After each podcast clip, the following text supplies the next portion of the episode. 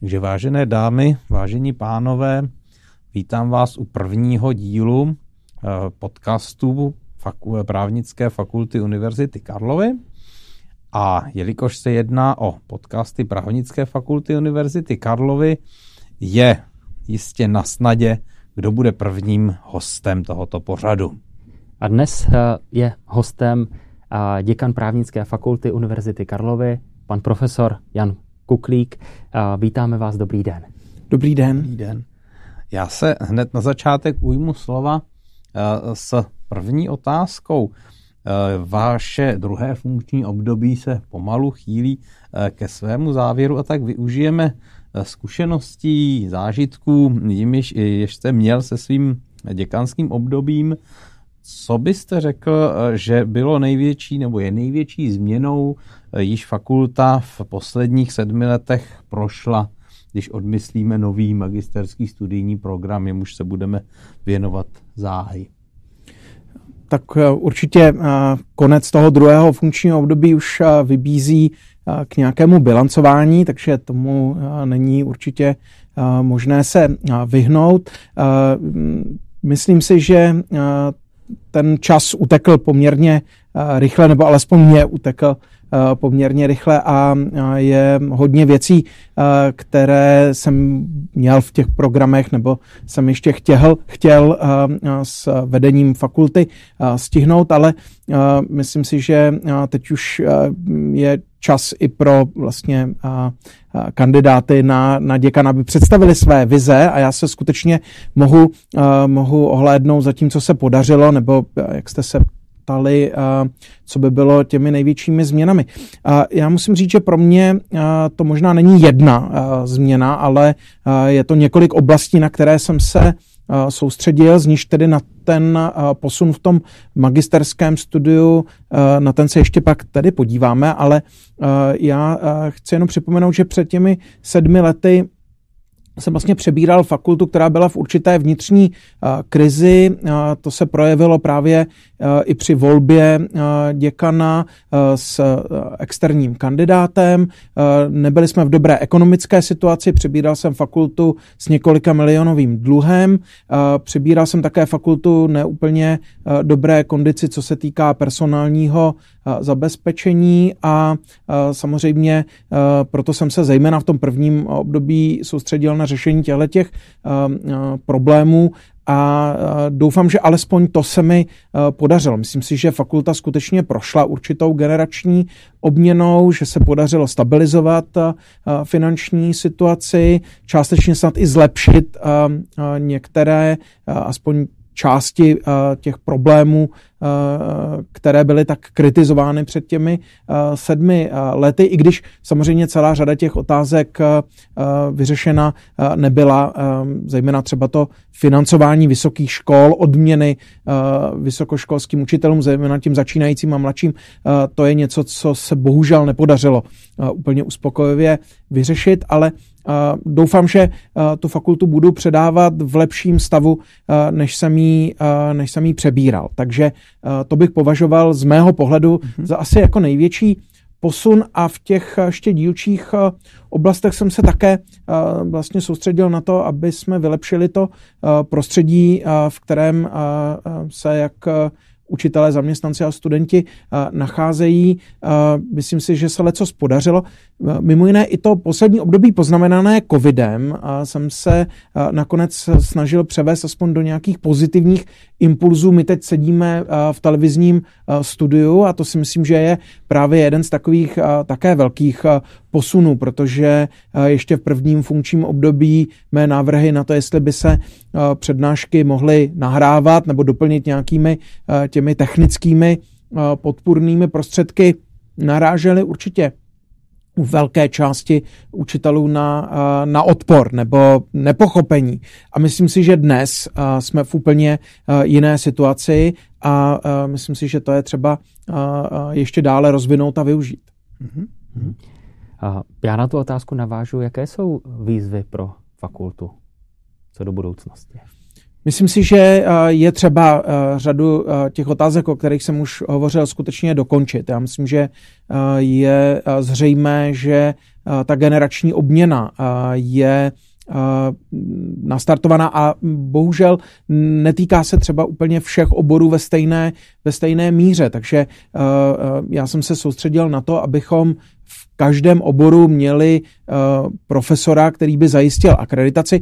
To, že uh, máme akreditace ve všech uh, oborech pro habilitační a profesorské řízení, jsme brali dlouhou dobu jako samozřejmost, ale se změnou těch podmínek pro akreditaci to už úplná samozřejmost není a myslím si, že na tom je třeba pracovat i do budoucna. Ono to sebou přináší právě i eventuálně tu změnu, která je podle mého názoru nutná, protože jsme viděli třeba to, že pokud někdo kdo stojí v čele oboru a katedry eh, velkou eh, dlouhou dobu a eh, nevychová svého nástupce, jak to přináší velké problémy pro fakultu, ale pro ten obor jako takový. A musím říct, že to se úplně ve všech oborech dokončit nepodařilo, ale snažil jsem se, aby tohleto předsevzetí mít ty mladší profesorky, profesory eh, v těch eh, eh, hlavních oborech a docenty a docentky, tak to si myslím, že by patřilo spíš k tomu úspěchu, ale jak už jsem naznačil, netýká se to třeba všech oborů úplně stejně, takže tam je,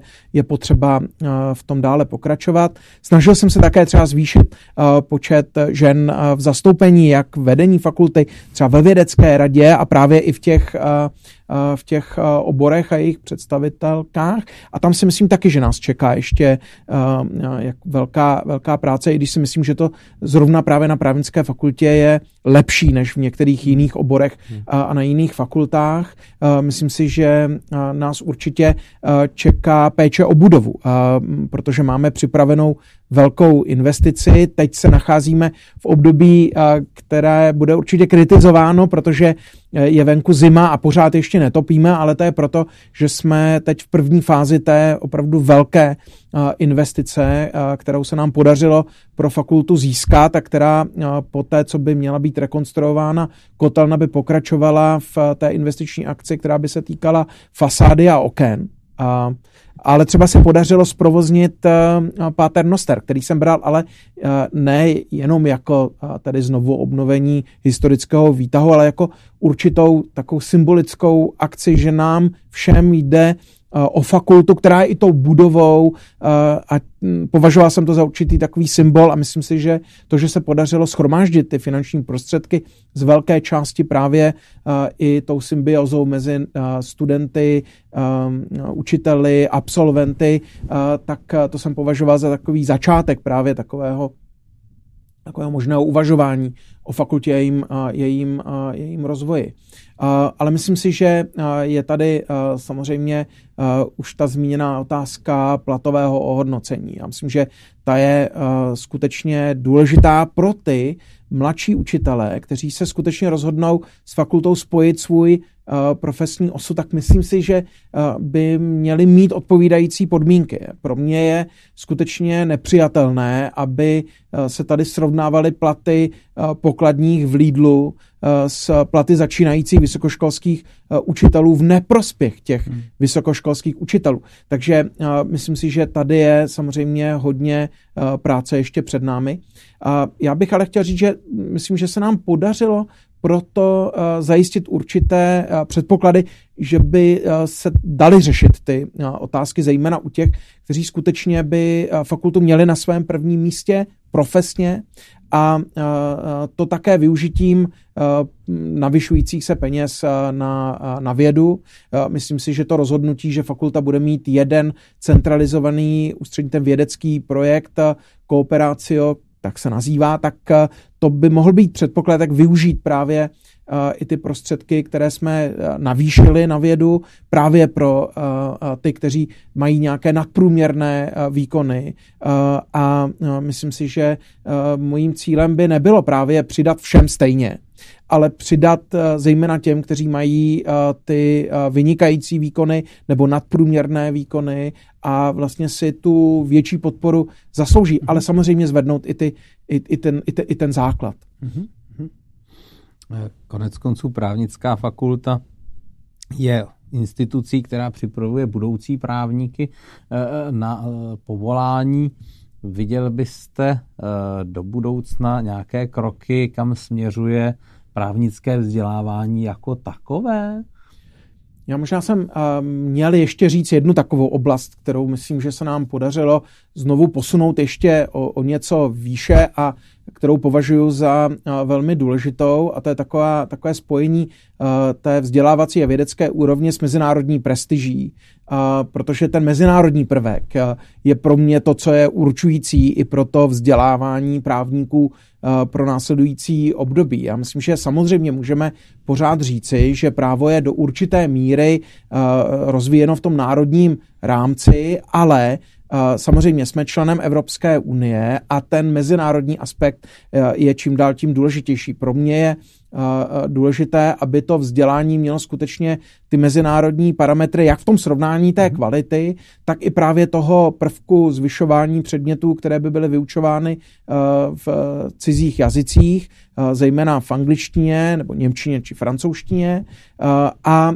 samozřejmě také to navýšení té možné mezinárodní spolupráce a té možnosti, aby co největší počet našich studentů skutečně vyjel na ty prestižní zahraniční univerzity.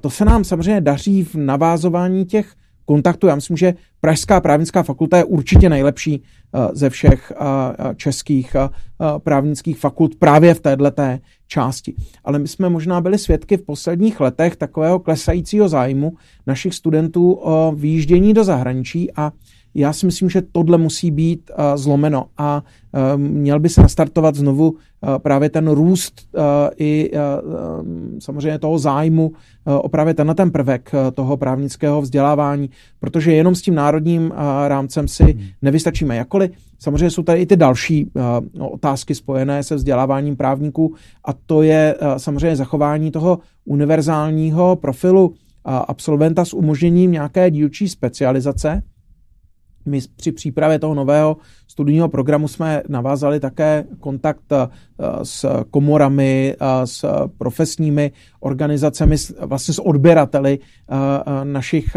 absolventů a to myslím, že také by mělo být právě reflektováno v tom právnickém vzdělávání. Není to eh, vzdělávání eh, bez ohledu na ten kontext, eh, ale tady bych ještě řekl jednu jakou důležitou věc a to je, že my nemáme samozřejmě pořád problém s nezaměstnaností našich absolventů, právě ale možná kvůli tomu univerzálnímu charakteru těch absolventů, kteří ale určité a stále rostoucí části už nesměřují jenom do těch klasických právnických povolání. A to je, no, to je dobré si uvědomit a vycházet z toho, že samozřejmě část těch diskuzí se někdy právě vyčerpá tím, co udělat pro ta klasická právnická povolání a jakoby se ještě zapomínal na to, že jsou tady ty další uh, uh, možnosti uplatnění uh, našich absolventů a Eh, pokud se nám tedy něco podařilo, tak eh, eh, vlastně překlenout ještě další období s tím, že si myslím, že naši absolventi jsou skutečně úspěšní na trhu práce a není to už podle mě jenom zásluhou těch klasických právnických profesí a, a myslím si, že to není úplně samozřejmé. Možná jsme si právě jako odvykli čelit právě i těmto výzvám nebo problémům a to si myslím, že pro to následující období bude také, také úkol. A také jsme viděli klesající zájem o profesi hmm. právníka, nebo lépe řečeno jistý klesající zájem uchazečů o právnickou fakultu a v tom jsme, myslím, že udělali taky poměrně hodně, že jsme se snažili už těm uchazečům ukázat, proč studovat na právnické fakultě a to, si, to, to bylo něco, co před sedmi lety, když jsme začali s těmi diskuzemi, tak prostě spousta kolegů říká, to vůbec není nutné, protože bude vždycky zájem hmm. o studium na právnické fakultě a my vidíme, že to úplně samozřejmě není. Tady třeba určitě paní proděkanka Chroma a její tým pro propagaci fakulty a udělal obrovský kus práce a tam se podařilo zastavit ten, ten propad a zároveň to sloužilo i k vylepšení toho dobrého jména právnické fakulty. Hm. Když se podíváme na, na fungování fakulty jako takové, jak byste hodnotil vlastně systém nastavení fungování fakulty, jak mezi vlastně jednotlivými orgány fakulty a jednak ve vztahu fakulty a samotné univerzity? Co se týká fungování fakulty a jejich orgánů, já už od začátku jsem vlastně deklaroval, že se pokusím nastavit systém spolupráce těch fakultních orgánů a myslím, že se to poměrně dobře podařilo ve vztahu k akademickému senátu. Já musím říct, že si vážím té spolupráce se všemi členy akademického senátu po celou dobu toho mého funkčního období. Vzal jsem do svého kolegia vlastně představitele senátu, celého toho předsednictva, včetně i studentského zástupce a myslím si, že to bylo ku prospěchu té komunikace.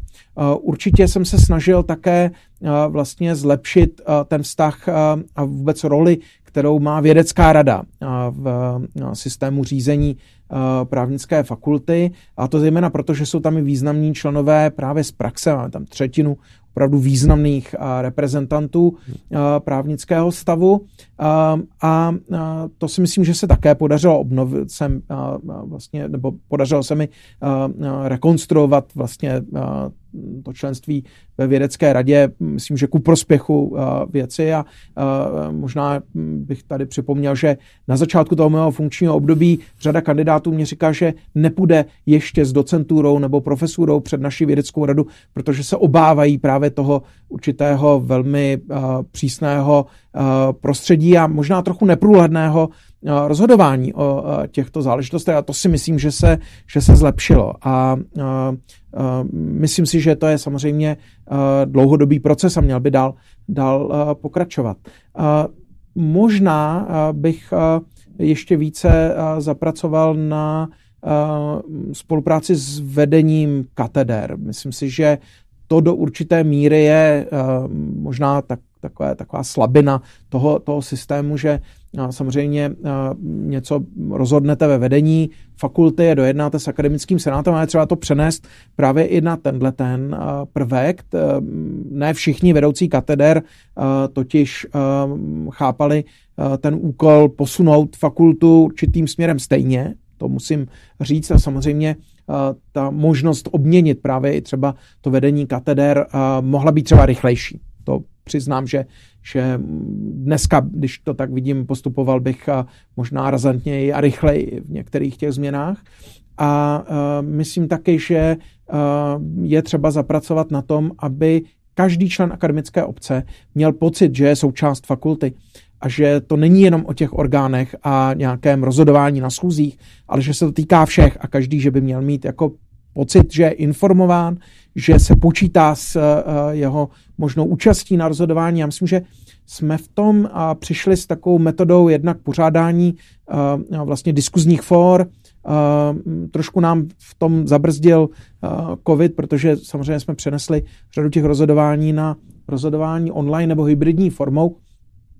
A za mě bych doporučil svým nástupcům, aby právě jako v této oblasti vlastně to eventuálně zlepšili nebo přišli s nějakými vlastními iniciativami, protože podle mě opravdu uh, jde o to, aby každý člen akademické obce měl pocit, že je důležitý, že je právě součást toho společenství.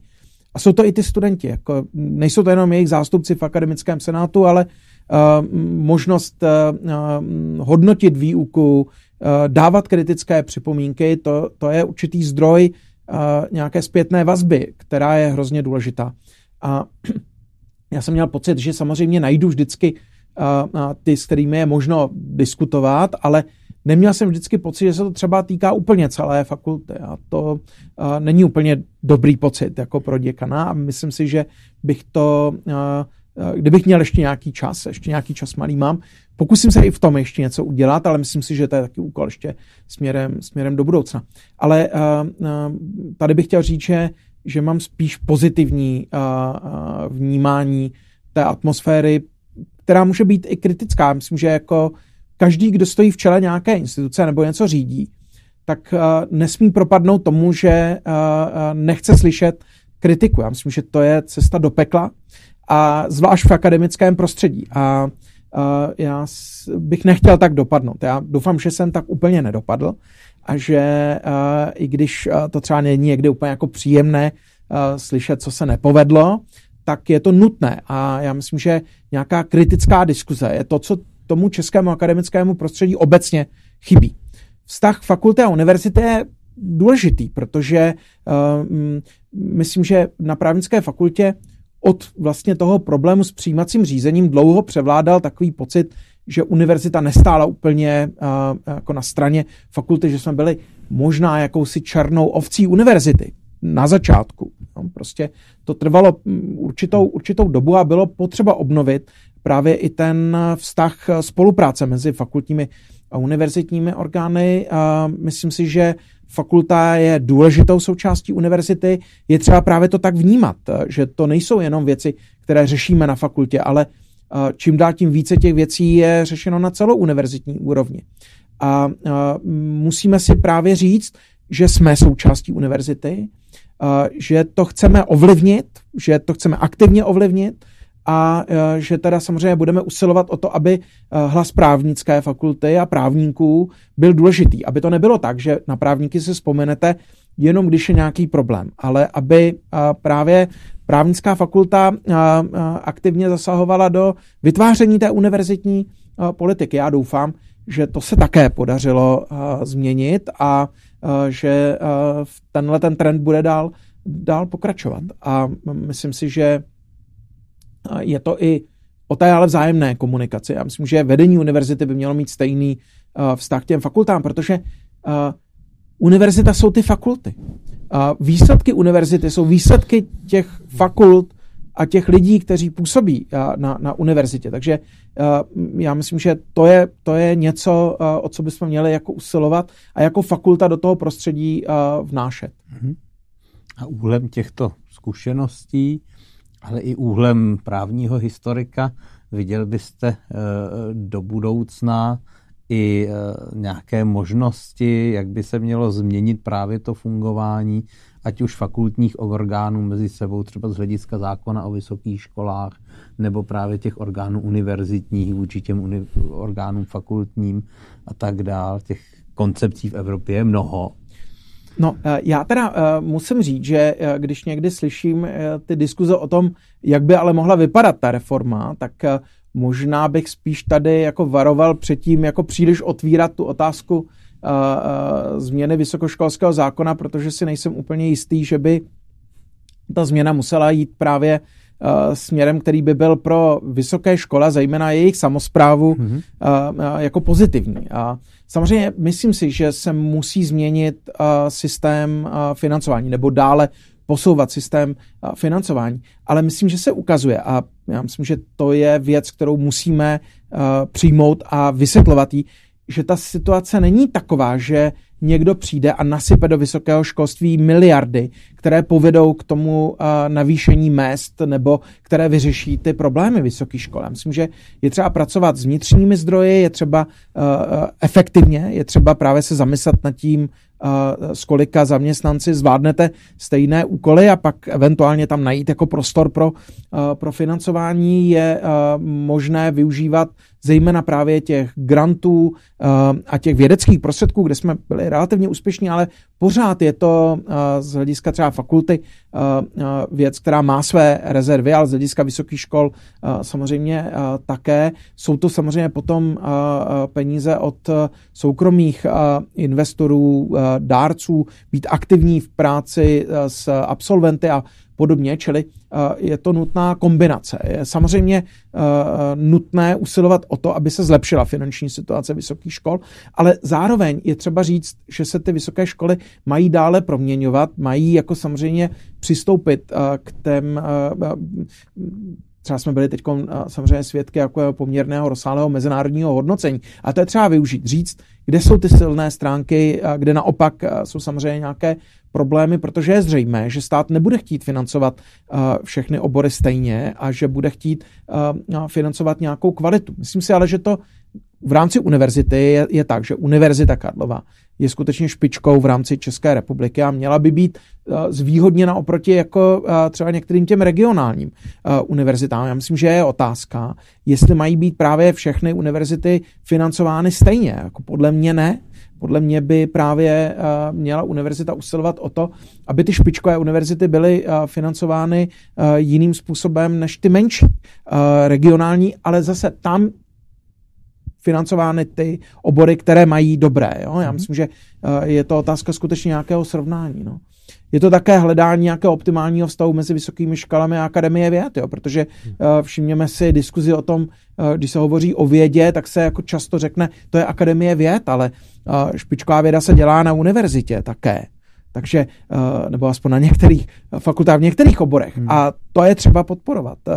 To, to je třeba jako v těch diskuzích, aby zaznívalo. A myslím si, že bohužel je to někdy tak, že soupeříme o jeden koláč, ale tady je potřeba si říct, že máme některé společné zájmy, ale dobré je vymyslet tu strategii, jak to samozřejmě využít. Takže já osobně bych byl opatrný v otvírání té otázce nějakou systémovou změnu vysokoškolského zákona. Zaměřil bych se spíše na tu otázku jako financování toho vysokého školství. A samozřejmě chápu, že tady není úplně jako prostor si to možná říct v nějakých detailech a možná třeba není ani úplně taktické některé věci takhle říkat, ale to zlepšení i toho vnitřního fungování jako uh, univerzitních orgánů a fakultních orgánů je součást právě jako toho, co si musí udělat ta instituce jako sama. Nesmí dávat do ruky uh, těm kritikům uh, uh, silné argumenty, že to nefunguje.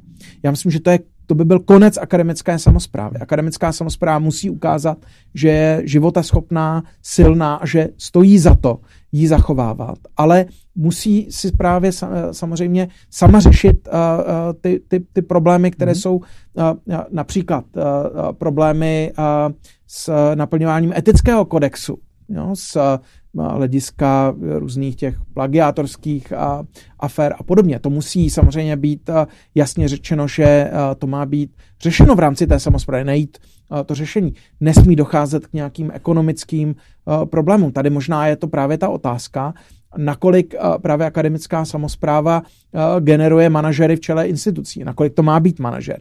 Jo, najít nějaký jako vztah, kdybychom to vzali na univerzitní úrovni mezi rektorem a kvestorem, anebo nějakým ekonomickým managementem, na úrovni fakult mezi děkanem a tajemníkem a zapojit do toho ty ostatní fakultní orgány.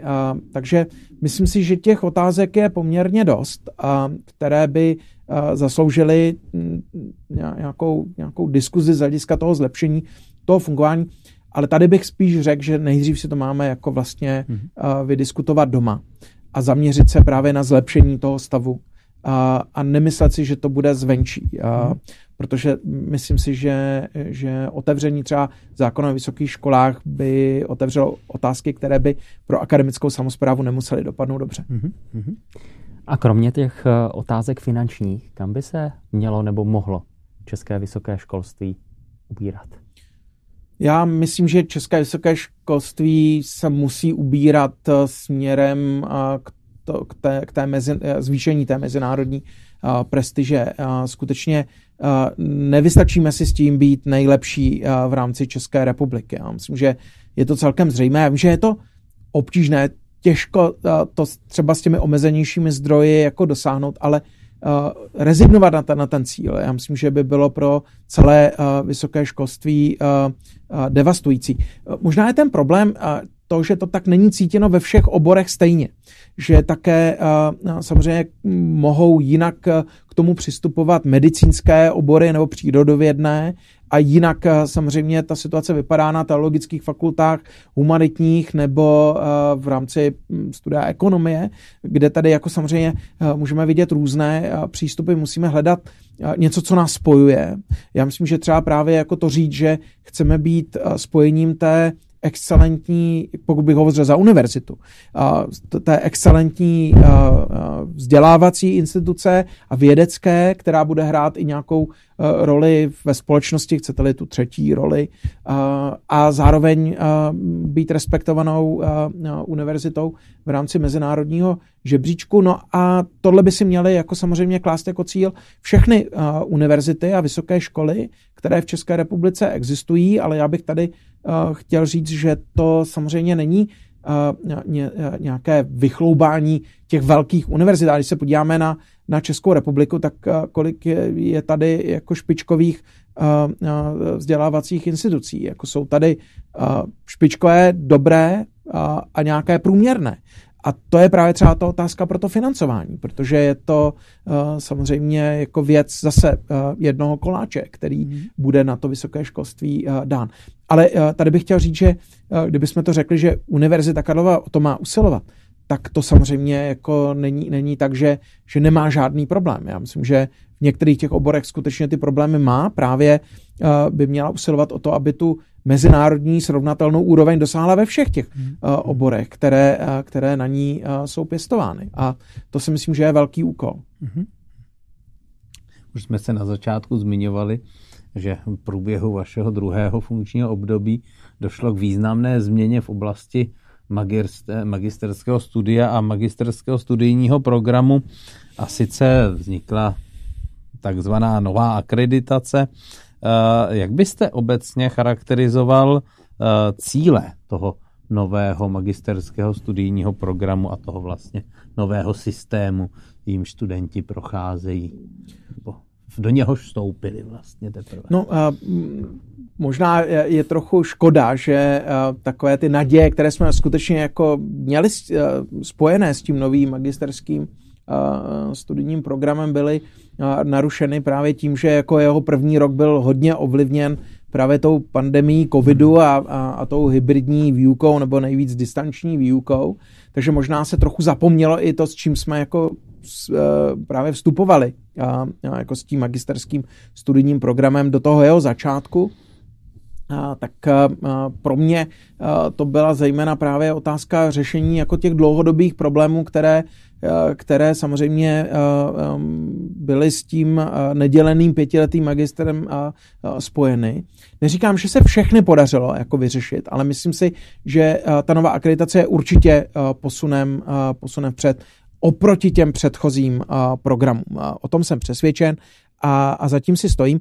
Možná také proto, že jsme vlastně poprvé udělali jako skutečně širokou diskuzi, jak s těmi externími subjekty, tak i dovnitř té fakulty. A myslím si, že jsme se i snažili reflektovat právě ty připomínky a nebo to, co z těch diskuzí jako vyplývalo, takže to bych považoval za takový jako ještě vedlejší efekt přípravy toho magisterského studijního programu, že jsem měl pocit, že, že skutečně ty, ty diskuze byly, byly brány vážně. A to není úplně, uh, úplně běžné i v akademickém prostředí, protože jsem byl svědkem hodně i formálních jako uh, otevírání nějakých diskuzí tak, aby jako něco bylo schváleno. A to jsem neměl ten pocit, že by, že by tady nastalo. A to, to bych viděl opravdu jako důležitou věc pro tu přípravu. A možná bych to právě jako spojil s určitým posunem té atmosféry, Samozřejmě, když by někdo patřil ke kritikům toho programu, tak eh, řekne, o čem to tady vlastně jako mluvím, ale já mluvím zase, já mám svůj názor, tenhle ten, ale samozřejmě chápu, že pro někoho to může být eh, třeba nedostatečné, pro někoho zase eh, ty změny šly směrem, který si nepřál, takže záleží, jak se kdo na to bude dívat, ale myslím si, že můžeme tomu programu ještě samozřejmě, když se na něj skutečně podíváme objektivně, tak v něm vidíme posun ve výuce těch základních předmětů pro právníky a to směrem k začátku no, studia, takže myslím si, že to není jenom nějaká kosmetická změna, to je koncepční změna, kdy skutečně jsme ten program postavili na těch základních právnických oborech, které jsou těmi profilovými, které mají své postupové zkoušky, klauzurní práce, státní zkoušky. Takže skutečně ten právník, kterého vzděláváme, by měl mít nějaké solidní základy v občanském právu, v trestním právu, ve správním právu a v ústavním právu. Takže to doufám, že a v, samozřejmě v obchodním právu když jsem, aby to nebylo, takže jsem na něj zapomněl, já jsem ho dát k tomu občanskému právu, ale to jsou ty základní.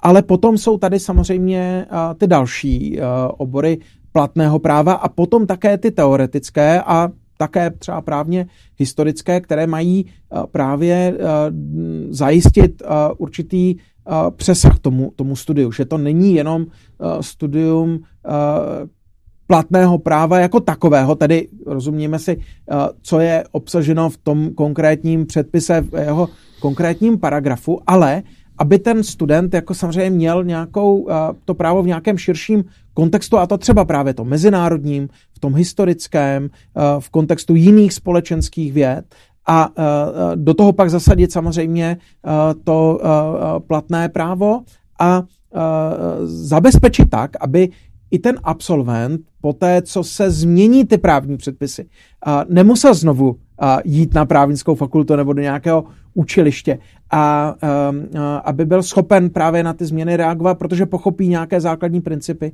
jak právo funguje a co je s tím fungováním práva spojeno. Já doufám, že to také i ty kritici by mohli jako přiznat tomu novému systému. Myslím si, že je také zřejmé, že se to studium zintenzivní, že jsme se snažili vyřešit i jeden z těch palčivých problémů jako právnického studia, a to je, že hodně těch studentů samozřejmě pracovalo a nevěnovali té škole tu zásadní jako pozornost, kterou si ale studium na vysoké škole zaslouží. Takže myslím si, že určitá, určité zintenzivnění toho studia, stanovení jako toho plánu pro, pro studenta tak, aby samozřejmě musel chodit do školy, plnit některé z těch povinností, tak to považuji za, za přínos toho studijního programu, protože myslím si, že pokud máme prezenční studium, tak je třeba využít toho času, kdy toho studenta ve škole máme. A myslím si, že ale jiným způsobem, než jak se dělo dlouhou dobu, protože myslím si, že vzdělávání ve 21. století je právě spojeno s moderními technologiemi, je spojeno také s výukovými metodami, je spojeno s tím, že do toho studijního programu jsme zařadili daleko více dovednostních předmětů, než tam bylo. Nejsou to jenom praxe, ale celá škála předmětů, které nutí toho studenta aplikovat to právo. Hmm. Snaží se ho skutečně připravit na právnické vzdělání. A samozřejmě je otázka, jestli je to dostatečné, jestli jsme neměli třeba ještě ještě razantněji v této, v této změně, ale tady bych to nechal na vyhodnocení aspoň fungování toho studijního programu po, po nějakou dobu, protože jestli něco se právnické fakultě dařilo v uvozovkách, tak to byla změna těch studijních programů tak, že my jsme vlastně téměř nikdy neměli uh, uh, pětilet, ten pětiletý cyklus, aniž bychom neudělali nějakou zásadnější uh, změnu v uplynulých uh, 20 letech. A to si myslím, že není úplně správně. Samozřejmě možná to souviselo s tím, že nejdřív byly ty změny spíše ty postupné a měnily se, uh, měnily se jen uh, dílčí věci. Tady u té nové akreditace jsme se skutečně uh, jako pokusili udělat tu věc uceleným způsobem v rámci právě toho nového studijního programu. A myslím, že tam je ještě několik dalších prvků, třeba právě i to posílení té možnosti studovat v cizím jazyce nebo v zahraničí, aby to právě jako nedělalo problémy studentům a naopak je to motivovalo. Byl bych rád, pokud by se to ukázalo, že to skutečně tak, že to skutečně tak bude. No, ale pro mě je asi nejdůležitější prostě ten, ten, ta proměna, která se udála v těch výukových metodách. Jo? Já myslím, že hmm. je to samozřejmě taky třeba generační záležitost, je to otázka nějaké plurality přístupu. Já myslím, že, že i to je něco, čeho si jako na té fakultě je možné vážit, že tohle umožňuje a ten student si vybere. Myslím, že studenti dost hlasují uh, o tom, co se jim líbí a ne, když uh, si vybírají své vyučující na jednotlivé semináře. Já myslím, že to je, to je věc, kterou, kterou bychom mohli ještě možná více pak vyhodnotit, ale, ale myslím si, že to je zřejmé, že si studenti už tolik nevybírají podle toho, kdy přesně ten, ten seminář je, ale i kdo ho učí.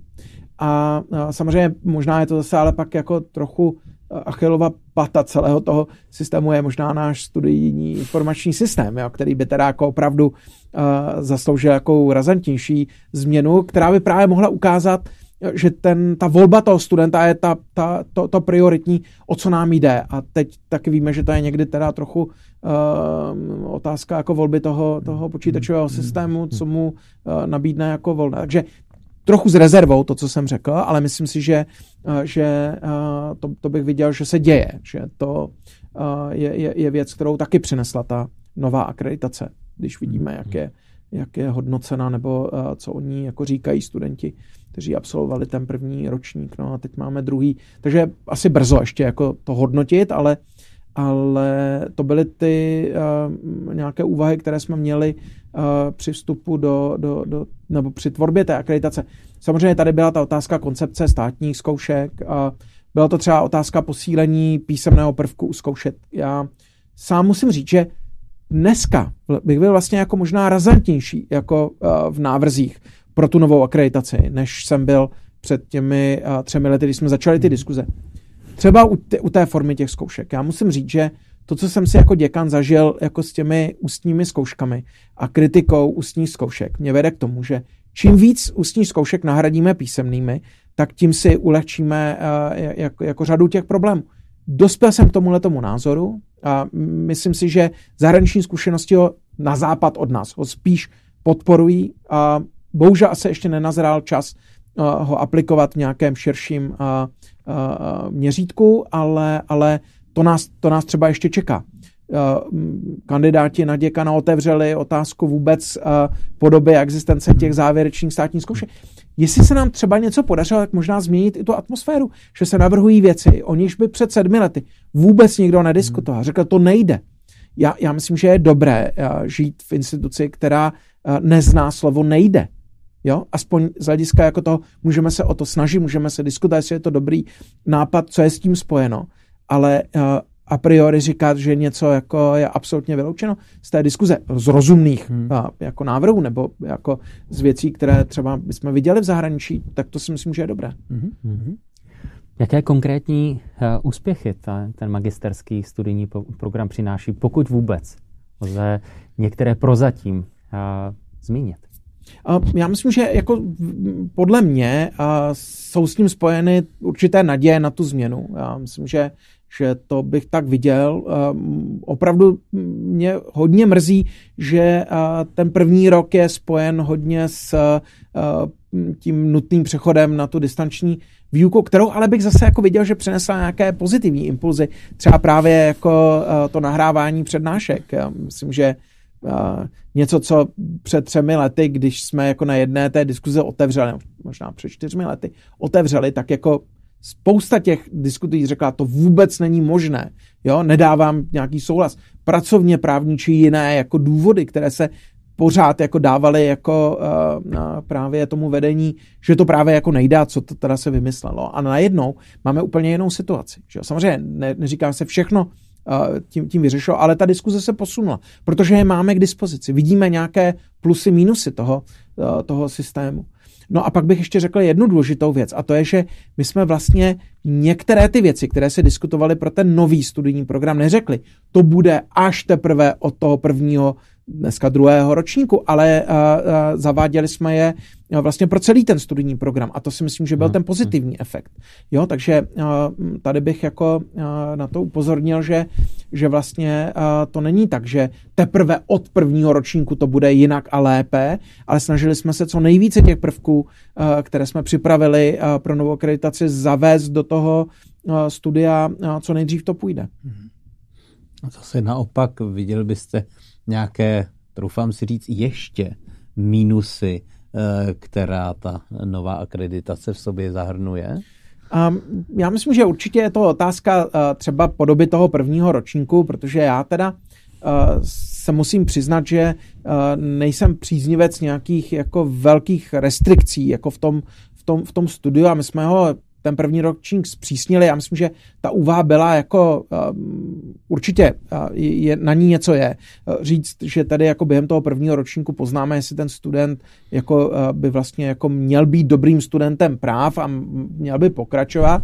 Myslím si ale, že um, to nemusí přinést tenhle ten, uh, tenhle ten efekt, protože je to otázka na jakých předmětech, ale to je otázka ještě té, té diskuze a to, to myslím, že je třeba ale vyhodnotit podle toho, jak se ten systém, systém bude, bude chovat. No. A myslím si, že, že některé ty věci v tom magisterském studijním programu jsou pořád určitým kompromisem a myslím si, že těch změn mohlo být více. No. Za mě, je, já vím, že je to teď věc, za kterou mě někdo může jako kritizovat, že teď řeknu, že by to mělo být jako třeba ještě jiné, radikálnější. No ale myslím, že jsem k některým těm věcem dospěl právě třeba i v souvislosti s tím, jak se ty věci jako posléze jeví a diskutují. A, a musím říct, že, že je to otázka někdy jako zvolených prostředků, jako čeho chcete dosáhnout. A když pak vidíte, že ten efekt se jako nedostaví v vozovkách po dobrém, tak si myslím, že jako hmm. někde je ten prostor pro jiné, jiné metody. No. Ale to už je spíš uh, tak trochu na zamyšlení uh, pro akademický senát, který bude rozhodovat uh, mezi těmi programy, které jsou předkládány. Pro mě je to hrozně zajímavé čtení. Já myslím, že právě v tom magisterském studijním programu se je vidět, že je řada těch otázek, které budou muset být ještě diskutovány a já myslím, že to je správně, jo, že, že je to začátek takové vykopnutí v některých těch oblastech a moc se těším na to, jak ta diskuze bude vypadat a, a přeju jako akademickému senátu šťastnou ruku pro zvolení toho směru, hm. kterým se bude fakulta ubírat. Mm-hmm. A viděl byste nějaké možné změny do budoucna? Uh, myslíte v tom magisterském no. studijním programu? Uh, já si myslím, že, že to otevření třeba podoby těch státních zkoušek uh, je po mých zkušenostech se státnicemi, co jsem si s nimi prožil a, a z hlediska té kritiky, která jako byla někde ale samozřejmě dost neoprávněně, ale někdy jako samozřejmě byla dost opodstatněná. Uh, tak, tak musím říct, že, že určitě podoba státní zkoušky, podoba zkoušení jo, je, hmm. je pro mě takovým a, jako důležitým a, tématem směrem do budoucna. Tam určitě nejsme, a, nejsme jako v tom ideálním jako stavu, co si budeme, co si budeme povídat. Jo. Já myslím, že když se i podíváme na to, co vlastně jako studenti jako třeba nejvíc kritizují na té škole, tak je to, tak je to to, že, že mají pocit, že ne vše je fair jako vůči nim. A tady bych chtěl říct, že ale drtivá většina učitelů uh, s tím ten problém nemá, ale my máme trochu problém s tím, že některé buď excesy nebo prostě mm, věci, které eh, se třeba teď vyjevily eh, v tom dotazníkovém šetření, eh, které bylo provedeno před prázdninami, tak ukazují právě, že vám může tu pověst zkazit i vlastně jednotlivec, který, pokud by ten problém nebyl, nebyl řešen a jako strčit předtím hlavu do písku hmm. jako nejde. A myslím si, že to právě jako, navíc ta, ta dnešní generace studentů není zvyklá poslouchat, že to se změní za 20 let, jo? nebo že se to změní, až oni tady vlastně jako nebudou. Oni chtějí tu změnu mhm. v době, kdy studují a já myslím, že to je jako legitimní požadavek. A myslím si, že to je potřeba asi to změnit ještě to uvažování jako učitelů. Učitelské povolání je určitým způsobem jako poslání. Já myslím, že by neměli učit ti, kteří mají problém s tím komunikovat jako se žáky a se studenty. Jo, prostě pokud je, jako by měl mít student pocit, že svého učitele obtěžuje nějakým dotazem, no to, to není jako správný jako vztah. Zase neříkám, že je to nějak rozšířené, ale může to být jako otázka, eh, která, která eh, může být diskutována, jaký je ten vztah právě mezi, mezi učiteli a studenty, ale také mezi me, me, učitelů vůči studentu. Já myslím, že je třeba, aby to byl vzájemný respekt, aby se hrálo fair a podle pravidel. Jo, to musím, to musím říct, že že jestli bych měl někde ještě jako pocit, že je třeba říct, co se má změnit, tak je to podle mě právě jako to, mm, tohleto pojímání jako jak, jako toho povolání vysokoškolského učitele. No. Prostě studenti ho mají zajímat a jsou důležití, jsou prostě klíčoví, jako ten hmm. vztah k tomu, aby mě zajímalo, jako jak učím a jak, jak, jak to, jak ovlivňuju prostě tu nastupující generaci, to by měl být ten klíčový, to ne, co si napíšu na vizitku. Mhm. A konec konců po, na závěr bych se zeptal, po sedmi letech působení v děkanském úřadu, e, když to řeknu obrazem, co děkanství přineslo osobně profesoru Janu Kuklíkovi? No, já, já myslím, že jako, když se podíváte na to, jak, jak vy, jak vypadal děkan před sedmi lety, jak vypadá teď, tak myslím, že mu to přineslo jako hodně šedivých vlasů, jako nejvíc asi za poslední dva roky, takže jako uh, skoro, ale já myslím, že to je tak jako přirozený uh, projev jako stárnutí, jo? takže určitě jsem v té funkci jako ze stár a že zešedivěl, ale um, tím nechci říct, že to bylo jenom kvůli té, té funkci, ale musím říct, že že um, těch problémů, které jako děkan jsem musel řešit za těch posledních sedm let, jako nebylo málo. Jo. Musím jako říct, že to není uh, funkce, která by byla jenom čistě reprezentativní a pokud by někdo měl pocit, že děkan chodí jenom v taláru se zlatým řetězem na promoci, tak to rozhodně tak není. Já myslím, že vám to sebere spoustu volného času, jo? ovlivní to váš osobní život, jako neúplně vždycky jako pozitivním způsobem,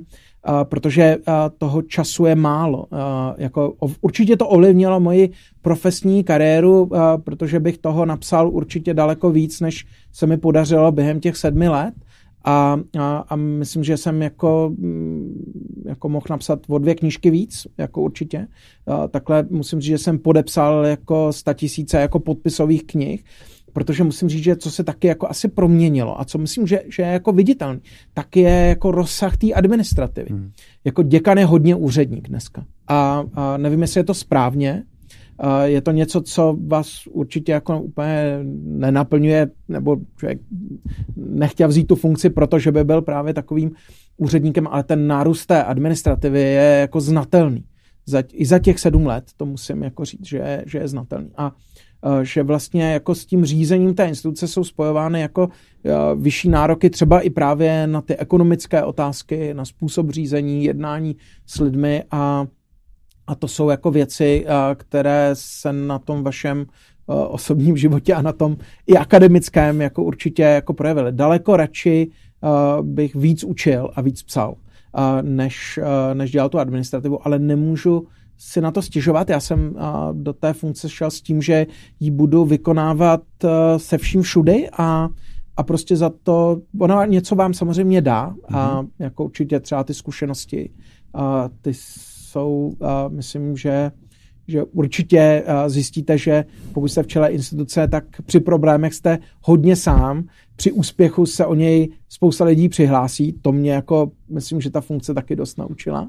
A, ale a, jako chtěl jsem to vlastně jako k tomu říct, že si na to jako nestěžuje, jenom na to upozorňuji, že, že se vlastně jako proměnil ten, to, to, co je s tou funkcí jako spojeno. A, a trochu to chci říct i svým a, následovníkům, jo, že a, a i těm, kteří jako by řekli, kdo je teda, a, se uchází o toho děkana, co s tím je všechno jako spojováno. Jo. To myslím, že, že si málo kdo jako uvědomí, kdo to sám nezažije. Hmm. A ještě bych chtěl říct, že a, a, mě to vlastně jako naučilo a, posuzovat práci jiných trochu jiným a, pohledem, protože je hrozně jednoduchý kritizovat, a když sám nic a, té oblasti jako nepředvedete. Hmm. Takže uh, jsem se jako vlastně jako asi víc naučil se nejdřív podívat, co kdo udělal. Předtím, než se podívám, co úplně jako skvělého, uh, kde uh, napsal na sociálních sítích a, a, a nebo, uh, nebo, nebo jenom říká. Hmm. Jo, takže to si myslím, že uh, možná je něco, uh, co, co, co díky té funkci jsem, jsem prostě možná poznal z trochu jiného hmm. pohledu. Hmm. A co vám to období vzalo? No, myslím, že trošku jsem to vlastně spojil, jako že mi to dalo hmm. nějaké zkušenosti, nějaký jiný pohled na fungování e, i fakulty a, a mm, vzalo mi to určitě jako část toho, toho volného času, vzalo mi to určitě mm, jako možnost toho akademického působení, nebo toho čistého akademického působení. Ale já jsem jenom chtěl říct, že zase jsem nechtěl být děkan, který by jako přestal učit, a, a nebo přestal být, a, když jsem profesor, tak musím mít i nějaký odpovídající výkon. A snažil jsem se, a, aby, a, aby to tak jako bylo. Když chci nějaký výkon po ostatních, tak ho musím taky sám předvíst. Nevím, jestli se mi to úplně jako podařilo, protože právě jako toho času a těch možností, a, a, a, jako vám ta funkce jako hodně sebere, ale myslím si, že, že pokud to má být jako reprezentant akademické samozprávy, tak i to je jako důležitý uh, prvek, ale, ale vezme vám to ten, ten volný čas. Hmm, hmm, hmm. hmm. A s touto zkušeností uh, už jste to i trochu naznačil, co byste svému případnému nástupci řekl, že vlastně může i v této sféře osobní očekávat. No, myslím si, že může očekávat to, že ty nároky určitě neklesnou, že tedy jako je to funkce náročná samozřejmě na čas, na prostě musí také předpokládat, že to bude muset ten svůj program, s kterým uspěje, bude muset přesvědčit fakultu o jeho správnosti, vyjednávat ho s akademickými orgány, bude muset samozřejmě eventuálně přistoupit i k určitým kompromisům, protože myslet si, že to jenom ten jednotlivec ví je sám nejlépe, jako samozřejmě záhy zjistí, že to tak samozřejmě není, ale já mám pocit, že ti, kteří zatím se ucházejí o ten post uh, uh, děkana, uh, tak myslím, že tohle není to, co bych jim musel říkat. Mám s tím zkušenost osobní ze svého kolegia. Pro mě osobně by bylo obtížné se rozhodnout mezi těmi kandidáty. Já myslím, že že jak Marek Antoš, tak Radim Boháč by byli určitě dobrými děkany ty se zatím přihlásili, takže o nich můžu uh, hovořit a uh, myslím si, že těm nemusím moc říkat, uh, uh, na, co je s tou funkcí spojeno, protože oni to vidí, uh, protože spolu s, uh, s nimi myslím, že spolupracuje jako uh, v tomhletom uh, druhém funkčním období, takže myslím, že, že moc dobře vědí, co je spojeno s tou funkcí děkana. Ale než si to člověk zkusí, uh, tak možná uh, je to, je to něco, co je možná nezdělitelného. Hmm. Ale já myslím, že, že eh, je také potřeba, aby měli eh, oporu právě eh, v té akademické obci. Hmm. Je potřeba, aby měli oporu doma, protože pro, pro tu funkci je obojí jako hrozně důležité. Ale jak je znám a jak znám jejich rodinu, jak si myslím, že, že to je taky dobrý předpoklad pro, pro to, aby to zvládli. No a pokud bychom tady seděli s panem profesorem Kuklíkem v roce 2013. Doporučil byste mu, aby se o tu funkci ucházel? Nebo po těch zkušenostech, které máte? Co byste mu poradil? Já teda musím říct, že bych jako zvážil to druhé funkční období. No, jako, že jsem jako původně, opravdu původně jsem do toho šel s tím, že by kandidoval na to jedno funkční období a připravil některé změny. Ale a zase pak jsem viděl, že jako je těžký odejít od té rozdělané jako práce a, a prostě jsem kandidoval po druhé. Takže já nemůžu říct, že bych jako si doporučil, že do toho ne, ne, nepůjdu. Já, já prostě si myslím, že pokud se tak rozhodnete, tak to máte vykonávat a nemůžete prostě říkat, já jsem to nechtěl dělat, nebo jako kdybych to byl býval věděl. To je ve slavném francouzském uh, filmu Knoflíku a válkách jsem se uh, ne, nechodil, jako to vám nepomůže. Jako musíte prostě se s tím pokusit nějak vyrovnat, udělat to jak nejlépe, jak, jak, jak jde. Možná bych jako sám sobě jako předtím poradil, abych jako abych um, uh, možná víc někdy vážil možná nějakou tu strategii a to, co kdy udělat a, a ale zase, a, protože já to znám jako z posuzování děj. Není něco, co kdyby. Jo? Prostě se to nějak odehrálo, máte za to nějakou odpovědnost a já jako bych rád využil této té příležitosti. Já se samozřejmě nemůžu zříct té odpovědnosti za to, co jsem samozřejmě udělal. Jako třeba pro někoho by to bylo, že jsem udělal i něco dobrého. Samozřejmě jako jsem připraven na to, že se objeví jako spousta věcí, které jsem neudělal nebo měl udělat jinak a budu za, za spoustu věcí kritizován. Jsem na to jako připraven. Já tu odpovědnost myslím, že, že jako unesu i sám před sebou. Jo? Myslím si, že jsem se snažil, a snažil udělat to nejlepší, jestli to bylo málo, a, tak to ať posoudí jako samozřejmě jako jiní. Jo? To nemá člověk dělat sám o sobě, aby se hodnotil. Jo? Jak, jak to sám, sám bych byl k sobě možná ještě i víc kritičtější, jako jo, že, že myslím, že, že je, je dobrý mít před tou funkcí jako pokoru a, a, a být jako prostě sám k sobě kritický a nepodlehnout tomu, že je člověk jako v nějaké funkci a že mu jako lidé říkají, že je děkan a co může jako, jako děkan. Já myslím, že v tom akademickém prostředí, tohle mě na tom českém akademickém prostředí trochu vadí, jo? že si hodně hrajeme na to, že máme nějaké postavení, titul a že někdo, kdo je profesor, je víc než docent nebo doktor, no, jako, a jo, odborný asistent. Já myslím, že tohle, pokud se nezmění v tom českém akademickém prostředí, jo, tak, eh, tak se, se nezmění jako i jiné věci. A, a já samozřejmě chápu, že mi jako někdo teď může říct, že mi se to jako mluví, protože nějaký ty tituly taky jako mám. Ale já chci říct, že, že jestli jsem se taky něco ještě naučil, tak je to posuzovat lidi ne podle toho, jaký formální tituly mají, ale jako skutečně, jaký mají ty názory, co skutečně jsou, jsou ochotní a schopní pro tu instituci jako udělat. A, a musím říct, že to neúplně vždycky koresponduje s těma titulama. Mm-hmm.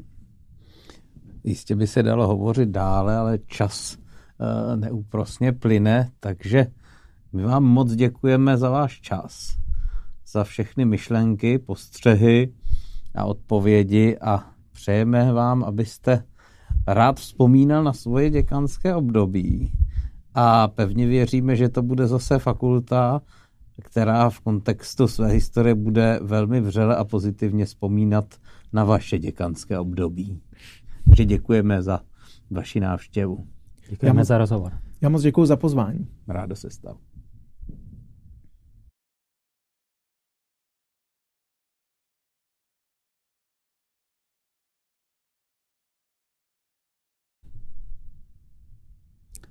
Takže vážené dámy, vážení pánové, vítám vás u prvního dílu eh, podcastu právnické fakulty Univerzity Karlovy. A jelikož se jedná o podcasty Právnické fakulty Univerzity Karlovy, je jistě na snadě, kdo bude prvním hostem tohoto pořadu. A dnes eh, je hostem eh, děkan Právnické fakulty Univerzity Karlovy, pan profesor Jan Kuklík. Vítáme vás, dobrý den. Dobrý den. Dobrý den.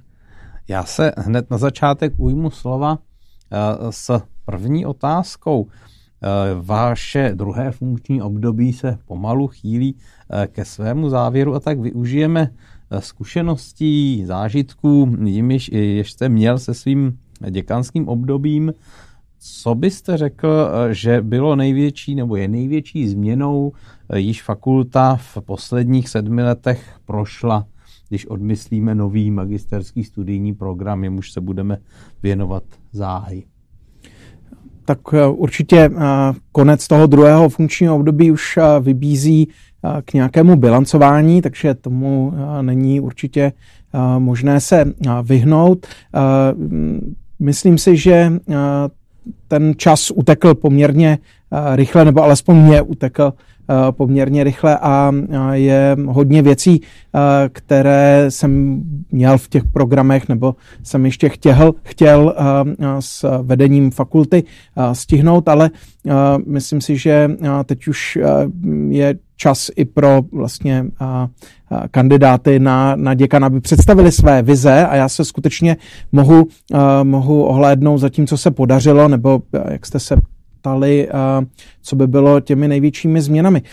Já musím říct, že pro mě to možná není jedna změna, ale je to několik oblastí, na které jsem se soustředil, z níž tedy na ten posun v tom magisterském studiu, na ten se ještě pak tedy podíváme, ale já chci jenom připomenout, že před těmi sedmi lety jsem vlastně přebíral fakultu, která byla v určité vnitřní uh, krizi. Uh, to se projevilo právě uh, i při volbě děkana s externím kandidátem.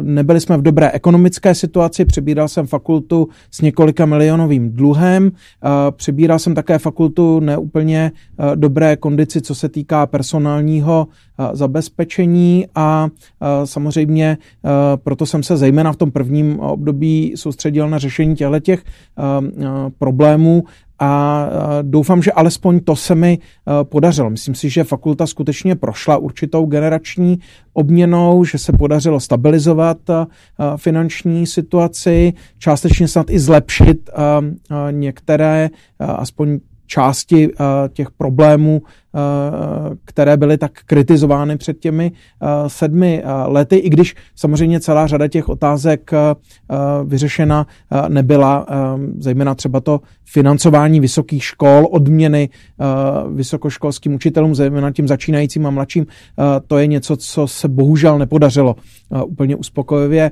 vyřešit, ale Doufám, že tu fakultu budu předávat v lepším stavu, než jsem ji, než jsem ji přebíral. Takže to bych považoval z mého pohledu mm-hmm. za asi jako největší posun a v těch ještě dílčích oblastech jsem se také vlastně soustředil na to, aby jsme vylepšili to prostředí, v kterém se jak učitelé, zaměstnanci a studenti nacházejí. Myslím si, že se leco podařilo. Mimo jiné i to poslední období poznamenané covidem jsem se nakonec snažil převést aspoň do nějakých pozitivních impulzů. My teď sedíme v televizním studiu a to si myslím, že je právě jeden z takových také velkých posunů, protože ještě v prvním funkčním období mé návrhy na to, jestli by se přednášky mohly nahrávat nebo doplnit nějakými těmi technickými podpůrnými prostředky, narážely určitě u velké části učitelů na, na odpor nebo nepochopení. A myslím si, že dnes jsme v úplně jiné situaci a myslím si, že to je třeba ještě dále rozvinout a využít. Mm-hmm.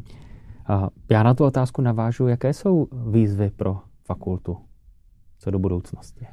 Myslím si, že eh, je třeba eh, řadu eh, těch otázek, o kterých jsem už hovořil, skutečně dokončit. Já myslím, že je zřejmé, že ta generační obměna je nastartovaná a bohužel netýká se třeba úplně všech oborů ve stejné, ve stejné míře. Takže já jsem se soustředil na to, abychom v každém oboru měli uh, profesora, který by zajistil akreditaci. To, že uh, máme akreditace ve všech uh, oborech pro habilitační a profesorské řízení, jsme brali dlouhou dobu jako samozřejmost, ale se změnou těch podmínek pro akreditaci to už úplná samozřejmost není a myslím si, že na tom je třeba pracovat i do budoucna. Ono to sebou přináší právě i eventuálně tu změnu, která je podle mého názoru nutná, protože jsme viděli třeba to, že pokud někdo stojí v čele oboru a katedry velkou, dlouhou dobu a nevychová svého nástupce, jak to přináší velké problémy pro fakultu, ale pro ten obor jako takový. A musím říct, že to se úplně ve všech oborech dokončit nepodařilo, ale snažil jsem se, aby tohleto předsevzetí mít ty mladší profesorky, profesory eh, v těch eh, eh, hlavních oborech a docenty a docentky, tak to si myslím, že by patřilo spíš k tomu úspěchu, ale jak už jsem naznačil, netýká se to třeba všech oborů úplně stejně, takže tam je, je potřeba v tom dále pokračovat. Snažil jsem se také třeba zvýšit počet žen v zastoupení, jak vedení fakulty, třeba ve vědecké radě a právě i v těch v těch oborech a jejich představitelkách. A tam si myslím taky, že nás čeká ještě jak velká, velká práce, i když si myslím, že to zrovna právě na právnické fakultě je lepší než v některých hmm. jiných oborech hmm. a na jiných fakultách. Myslím si, že nás určitě čeká péče o budovu, protože máme připravenou velkou investici. Teď se nacházíme v období, které bude určitě kritizováno, protože e, je venku zima a pořád ještě netopíme, ale to je proto, že jsme teď v první fázi té opravdu velké investice, kterou se nám podařilo pro fakultu získat a která po té, co by měla být rekonstruována, kotelna by pokračovala v té investiční akci, která by se týkala fasády a oken. A ale třeba se podařilo zprovoznit uh, Páter Noster, který jsem bral, ale ne jenom jako tady znovu obnovení historického výtahu, ale jako určitou takovou symbolickou akci, že nám všem jde o fakultu, která je i tou budovou a hm, považoval jsem to za určitý takový symbol a myslím si, že to, že se podařilo schromáždit ty finanční prostředky z velké části právě i tou symbiozou mezi studenty, učiteli, absolventy, tak to jsem považoval za takový začátek právě takového takového možného uvažování o fakultě a jejím, jejím, jejím rozvoji.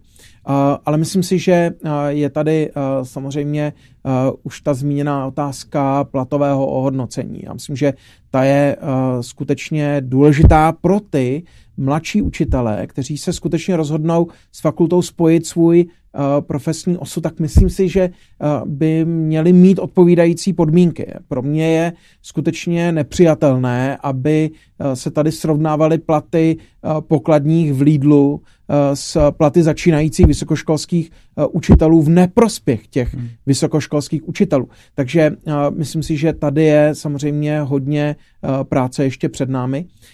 Já bych ale chtěl říct, že myslím, že se nám podařilo proto zajistit určité předpoklady, že by se dali řešit ty otázky, zejména u těch, kteří skutečně by fakultu měli na svém prvním místě profesně a to také využitím navyšujících se peněz na, na vědu.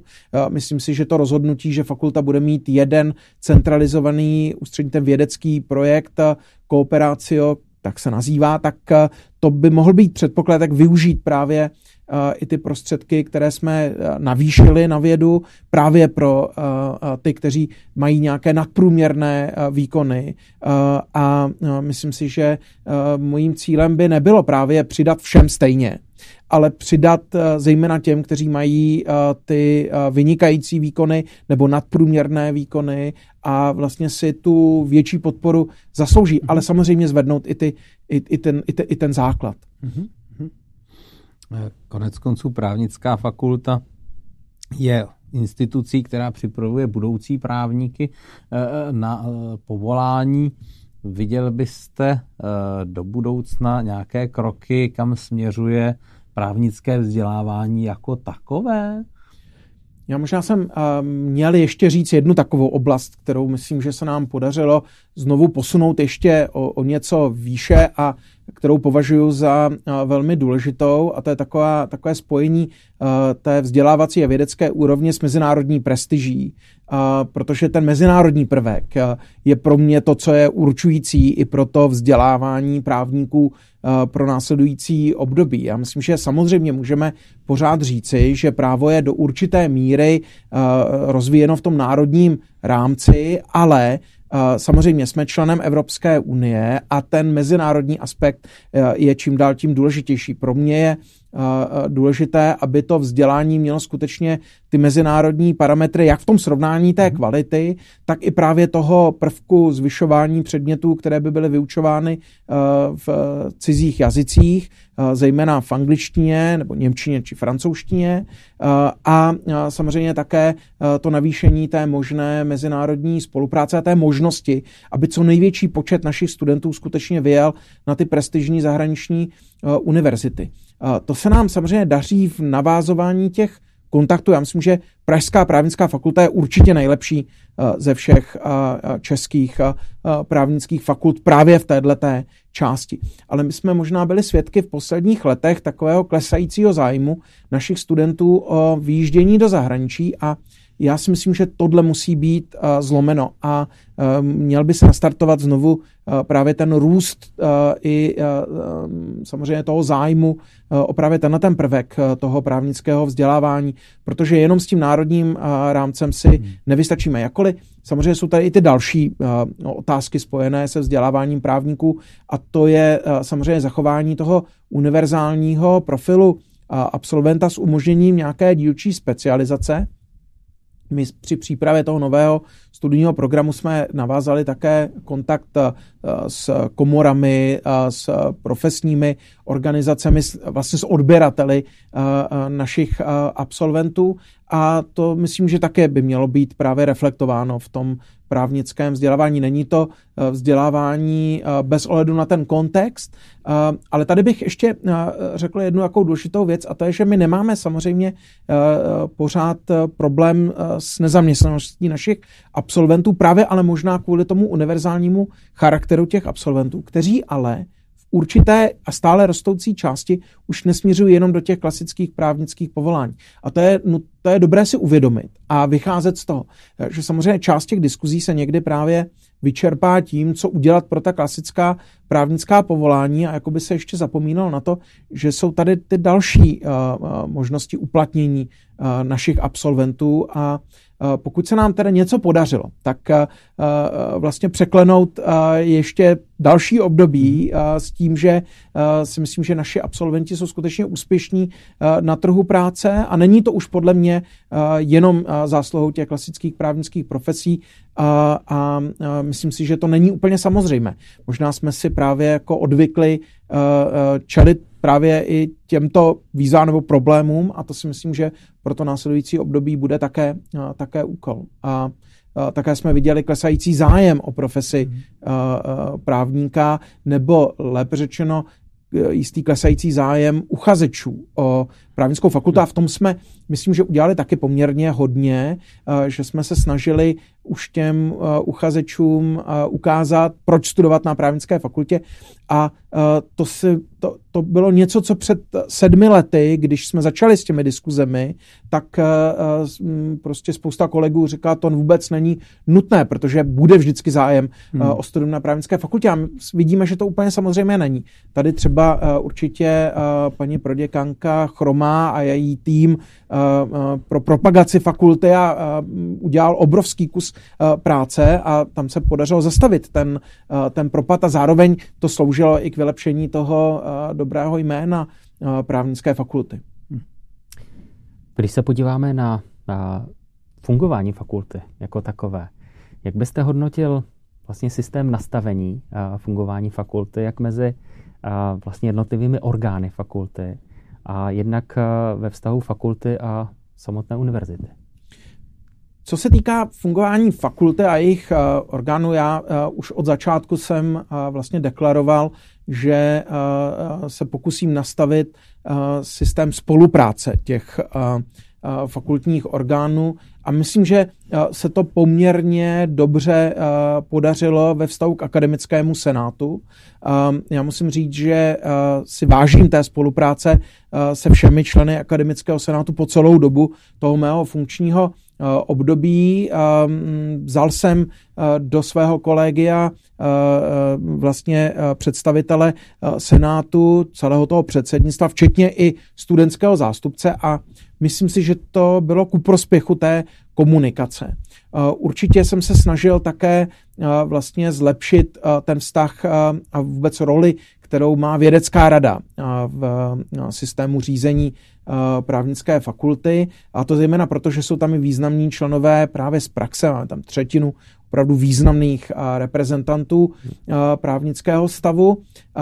A to si myslím, že se také podařilo obnovit jsem vlastně, nebo podařilo se mi rekonstruovat vlastně to členství ve vědecké radě, myslím, že ku prospěchu věci. A možná bych tady připomněl, že na začátku toho mého funkčního období řada kandidátů mě říká, že nepůjde ještě s docenturou nebo profesurou před naší vědeckou radu, protože se obávají právě toho určitého velmi přísného prostředí a možná trochu neprůhledného rozhodování o těchto záležitostech a to si myslím, že se, že se zlepšilo. A myslím si, že to je samozřejmě dlouhodobý proces a měl by dál, dál pokračovat.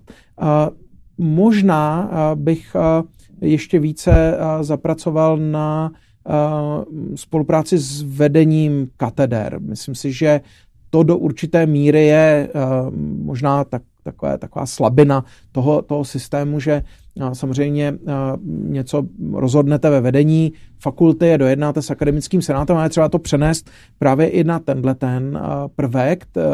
Ne všichni vedoucí kateder totiž chápali ten úkol posunout fakultu určitým směrem stejně, to musím říct a samozřejmě ta možnost obměnit právě i třeba to vedení kateder mohla být třeba rychlejší. To přiznám, že, že dneska, když to tak vidím, postupoval bych možná razantněji a rychleji v některých těch změnách.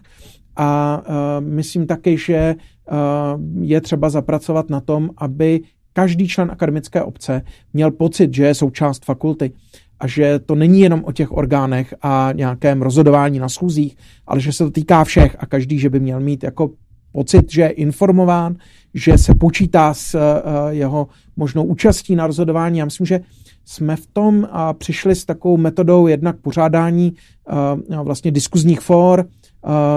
Trošku nám v tom zabrzdil COVID, protože samozřejmě jsme přenesli řadu těch rozhodování na rozhodování online nebo hybridní formou.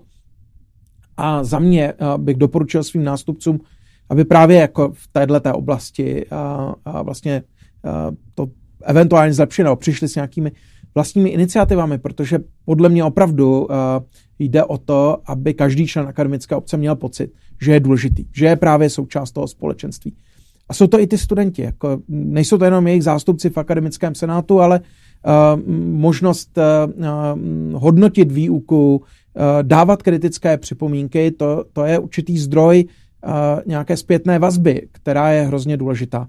A já jsem měl pocit, že samozřejmě najdu vždycky ty, s kterými je možno diskutovat, ale neměl jsem vždycky pocit, že se to třeba týká úplně celé fakulty a to není úplně dobrý pocit jako pro děkana a myslím si, že bych to, kdybych měl ještě nějaký čas, ještě nějaký čas malý mám, pokusím se i v tom ještě něco udělat, ale myslím si, že to je taky úkol ještě směrem, směrem do budoucna.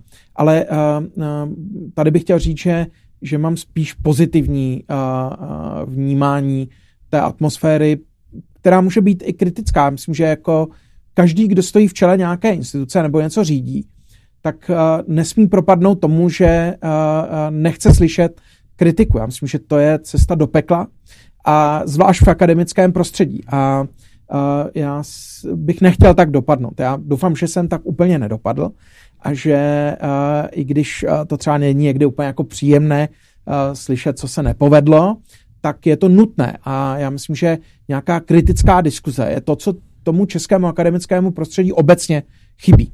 Vztah fakulty a univerzity je důležitý, protože uh, myslím, že na právnické fakultě od vlastně toho problému s přijímacím řízením dlouho převládal takový pocit, že univerzita nestála úplně uh, jako na straně fakulty, že jsme byli možná jakousi černou ovcí univerzity na začátku. No, prostě to trvalo mm, určitou, určitou dobu a bylo potřeba obnovit právě i ten vztah spolupráce mezi fakultními a univerzitními orgány. A myslím si, že fakulta je důležitou součástí univerzity. Je třeba právě to tak vnímat, že to nejsou jenom věci, které řešíme na fakultě, ale čím dál tím více těch věcí je řešeno na celou univerzitní úrovni.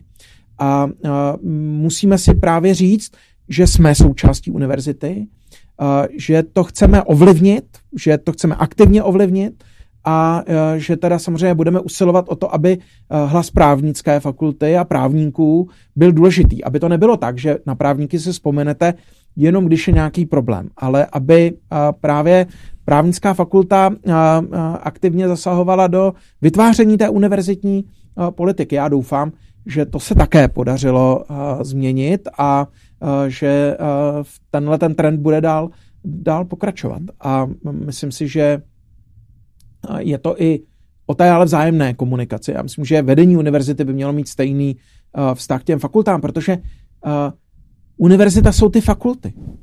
Výsledky univerzity jsou výsledky těch fakult a těch lidí, kteří působí na, na univerzitě. Takže já myslím, že to je, to je něco, o co bychom měli jako usilovat a jako fakulta do toho prostředí vnášet.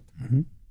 A úhlem těchto zkušeností, ale i úhlem právního historika, viděl byste eh, do budoucna i eh, nějaké možnosti, jak by se mělo změnit právě to fungování, ať už fakultních orgánů mezi sebou, třeba z hlediska zákona o vysokých školách, nebo právě těch orgánů univerzitních vůči těm uni- orgánům fakultním a tak dál. Těch koncepcí v Evropě je mnoho. No, eh, já teda uh, musím říct, že když někdy slyším ty diskuze o tom, jak by ale mohla vypadat ta reforma, tak možná bych spíš tady jako varoval předtím, jako příliš otvírat tu otázku změny vysokoškolského zákona, protože si nejsem úplně jistý, že by ta změna musela jít právě směrem, který by byl pro vysoké škola, zejména jejich samozprávu, mm-hmm. jako pozitivní. A samozřejmě myslím si, že se musí změnit systém financování nebo dále posouvat systém financování. Ale myslím, že se ukazuje a já myslím, že to je věc, kterou musíme přijmout a vysvětlovat jí, že ta situace není taková, že někdo přijde a nasype do vysokého školství miliardy, které povedou k tomu navýšení mest nebo které vyřeší ty problémy vysoké školy. Já myslím, že je třeba pracovat s vnitřními zdroji, je třeba efektivně, je třeba právě se zamyslet nad tím, s kolika zaměstnanci zvládnete stejné úkoly a pak eventuálně tam najít jako prostor pro, pro financování je možné využívat zejména právě těch grantů a těch vědeckých prostředků, kde jsme byli relativně úspěšní, ale pořád je to z hlediska třeba fakulty věc, která má své rezervy, ale z hlediska vysokých škol samozřejmě také. Jsou to samozřejmě potom peníze od soukromých investorů, dárců, být aktivní v práci s absolventy a podobně, čili je to nutná kombinace. Je samozřejmě nutné usilovat o to, aby se zlepšila finanční situace vysokých škol, ale zároveň je třeba říct, že se ty vysoké školy mají dále proměňovat, mají jako samozřejmě přistoupit k těm třeba jsme byli teď samozřejmě svědky jako poměrného rozsáhlého mezinárodního hodnocení. A to je třeba využít, říct, kde jsou ty silné stránky, kde naopak jsou samozřejmě nějaké problémy, protože je zřejmé, že stát nebude chtít financovat všechny obory stejně a že bude chtít financovat nějakou kvalitu. Myslím si ale, že to v rámci univerzity je, je tak, že Univerzita Karlova je skutečně špičkou v rámci České republiky a měla by být uh, zvýhodněna oproti jako uh, třeba některým těm regionálním uh, univerzitám. Já myslím, že je otázka, jestli mají být právě všechny univerzity financovány stejně. Jako podle mě ne. Podle mě by právě měla univerzita usilovat o to, aby ty špičkové univerzity byly financovány jiným způsobem než ty menší regionální, ale zase tam financovány ty obory, které mají dobré. Jo? Já mhm. myslím, že eh, je to otázka skutečně nějakého srovnání. No. Je to také hledání nějakého optimálního vztahu mezi vysokými školami a akademie věd, jo? protože uh, všimněme si diskuzi o tom, uh, když se hovoří o vědě, tak se jako často řekne, to je akademie věd, ale špičková věda se dělá na univerzitě také. Takže, nebo aspoň na některých fakultách, v některých oborech. Hmm. A to je třeba podporovat to, to je třeba jako v těch diskuzích, aby zaznívalo. A myslím si, že bohužel je to někdy tak, že soupeříme o jeden koláč, ale tady je potřeba si říct, že máme některé společné zájmy, ale dobré je vymyslet tu strategii, jak to samozřejmě využít. Takže já osobně bych byl opatrný v otvírání té otázce nějakou systémovou změnu vysokoškolského zákona zaměřil bych se spíše na tu otázku jako financování toho vysokého školství. Já samozřejmě chápu, že tady není úplně jako prostor si to možná říct v nějakých detailech a možná třeba není ani úplně taktické některé věci uh, takhle říkat, ale to zlepšení i toho vnitřního fungování jako uh, univerzitních orgánů a fakultních orgánů je součást právě jako toho, co si musí udělat ta instituce jako sama. Nesmí dávat do ruky uh, těm kritikům uh, silné argumenty, že to nefunguje. Já myslím, že to je to by byl konec akademické samozprávy. Akademická samozpráva musí ukázat, že je životaschopná, silná a že stojí za to ji zachovávat. Ale musí si právě samozřejmě sama řešit uh, ty, ty, ty problémy, které mm. jsou uh, například problémy s naplňováním etického kodexu, jo, s hlediska různých těch plagiátorských afér a podobně. To musí samozřejmě být jasně řečeno, že to má být řešeno v rámci té samozprávy, najít to řešení. Nesmí docházet k nějakým ekonomickým problémům. Tady možná je to právě ta otázka, nakolik eh, právě akademická samozpráva eh, generuje manažery v čele institucí, nakolik to má být manažer. Jo, najít nějaký jako vztah, eh, kdybychom to vzali na univerzitní úrovni mezi rektorem a kvestorem, anebo nějakým ekonomickým managementem, na úrovni fakult mezi děkanem a tajemníkem a zapojit do toho ty ostatní fakultní orgány. Takže myslím si, že těch otázek je poměrně dost, které by zasloužili mm, nějakou, nějakou diskuzi z hlediska toho zlepšení toho fungování. Ale tady bych spíš řekl, že nejdřív si to máme jako vlastně mm-hmm. vydiskutovat doma a zaměřit se právě na zlepšení toho stavu a, a nemyslet si, že to bude zvenčí. A, mm-hmm. Protože myslím si, že, že otevření třeba zákona o vysokých školách by otevřelo otázky, které by pro akademickou samozprávu nemusely dopadnout dobře. Mm-hmm. A kromě těch eh, otázek finančních, kam by se mělo nebo mohlo české vysoké školství ubírat? Já myslím, že české vysoké školství se musí ubírat eh, směrem eh, k, to, k, té, k té mezi, zvýšení té mezinárodní prestiže. Skutečně nevystačíme si s tím být nejlepší v rámci České republiky. Já myslím, že je to celkem zřejmé. Já vím, že je to obtížné těžko to třeba s těmi omezenějšími zdroji jako dosáhnout, ale rezignovat na ten, na ten cíl. Já myslím, že by bylo pro celé vysoké školství devastující. Možná je ten problém to, že to tak není cítěno ve všech oborech stejně. Že také samozřejmě mohou jinak k tomu přistupovat medicínské obory nebo přírodovědné a jinak samozřejmě ta situace vypadá na teologických fakultách humanitních nebo v rámci hm, studia ekonomie, kde tady jako samozřejmě můžeme vidět různé přístupy, musíme hledat něco, co nás spojuje.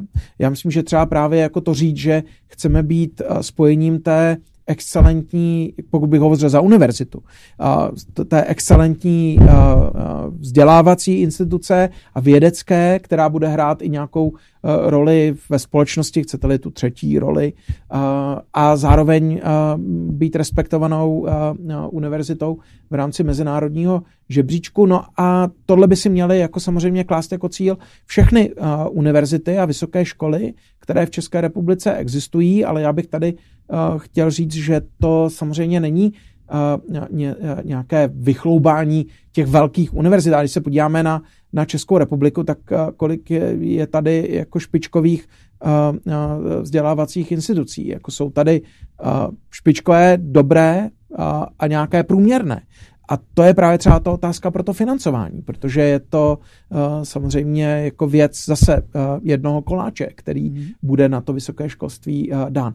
Ale uh, tady bych chtěl říct, že uh, kdybychom to řekli, že Univerzita Karlova o to má usilovat, tak to samozřejmě jako není, není tak, že, že nemá žádný problém. Já myslím, že v některých těch oborech skutečně ty problémy má. Právě uh, by měla usilovat o to, aby tu mezinárodní srovnatelnou úroveň dosáhla ve všech těch uh, oborech, které, uh, které na ní uh, jsou pěstovány. A to si myslím, že je velký úkol. Mm-hmm.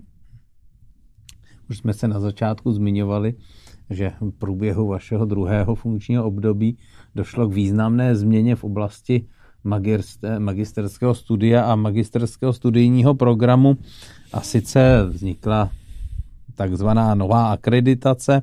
Eh, jak byste obecně charakterizoval eh, cíle toho nového magisterského studijního programu a toho vlastně nového systému, jim studenti procházejí?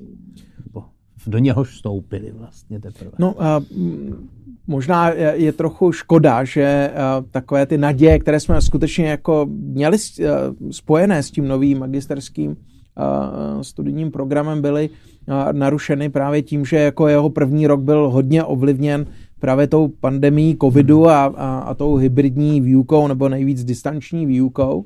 Takže možná se trochu zapomnělo i to, s čím jsme jako s, e, právě vstupovali a, a jako s tím magisterským studijním programem do toho jeho začátku.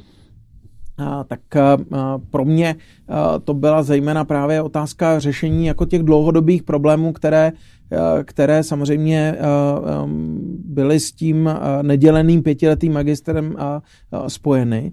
Neříkám, že se všechny podařilo jako vyřešit, ale myslím si, že ta nová akreditace je určitě posunem, posunem před oproti těm předchozím programům.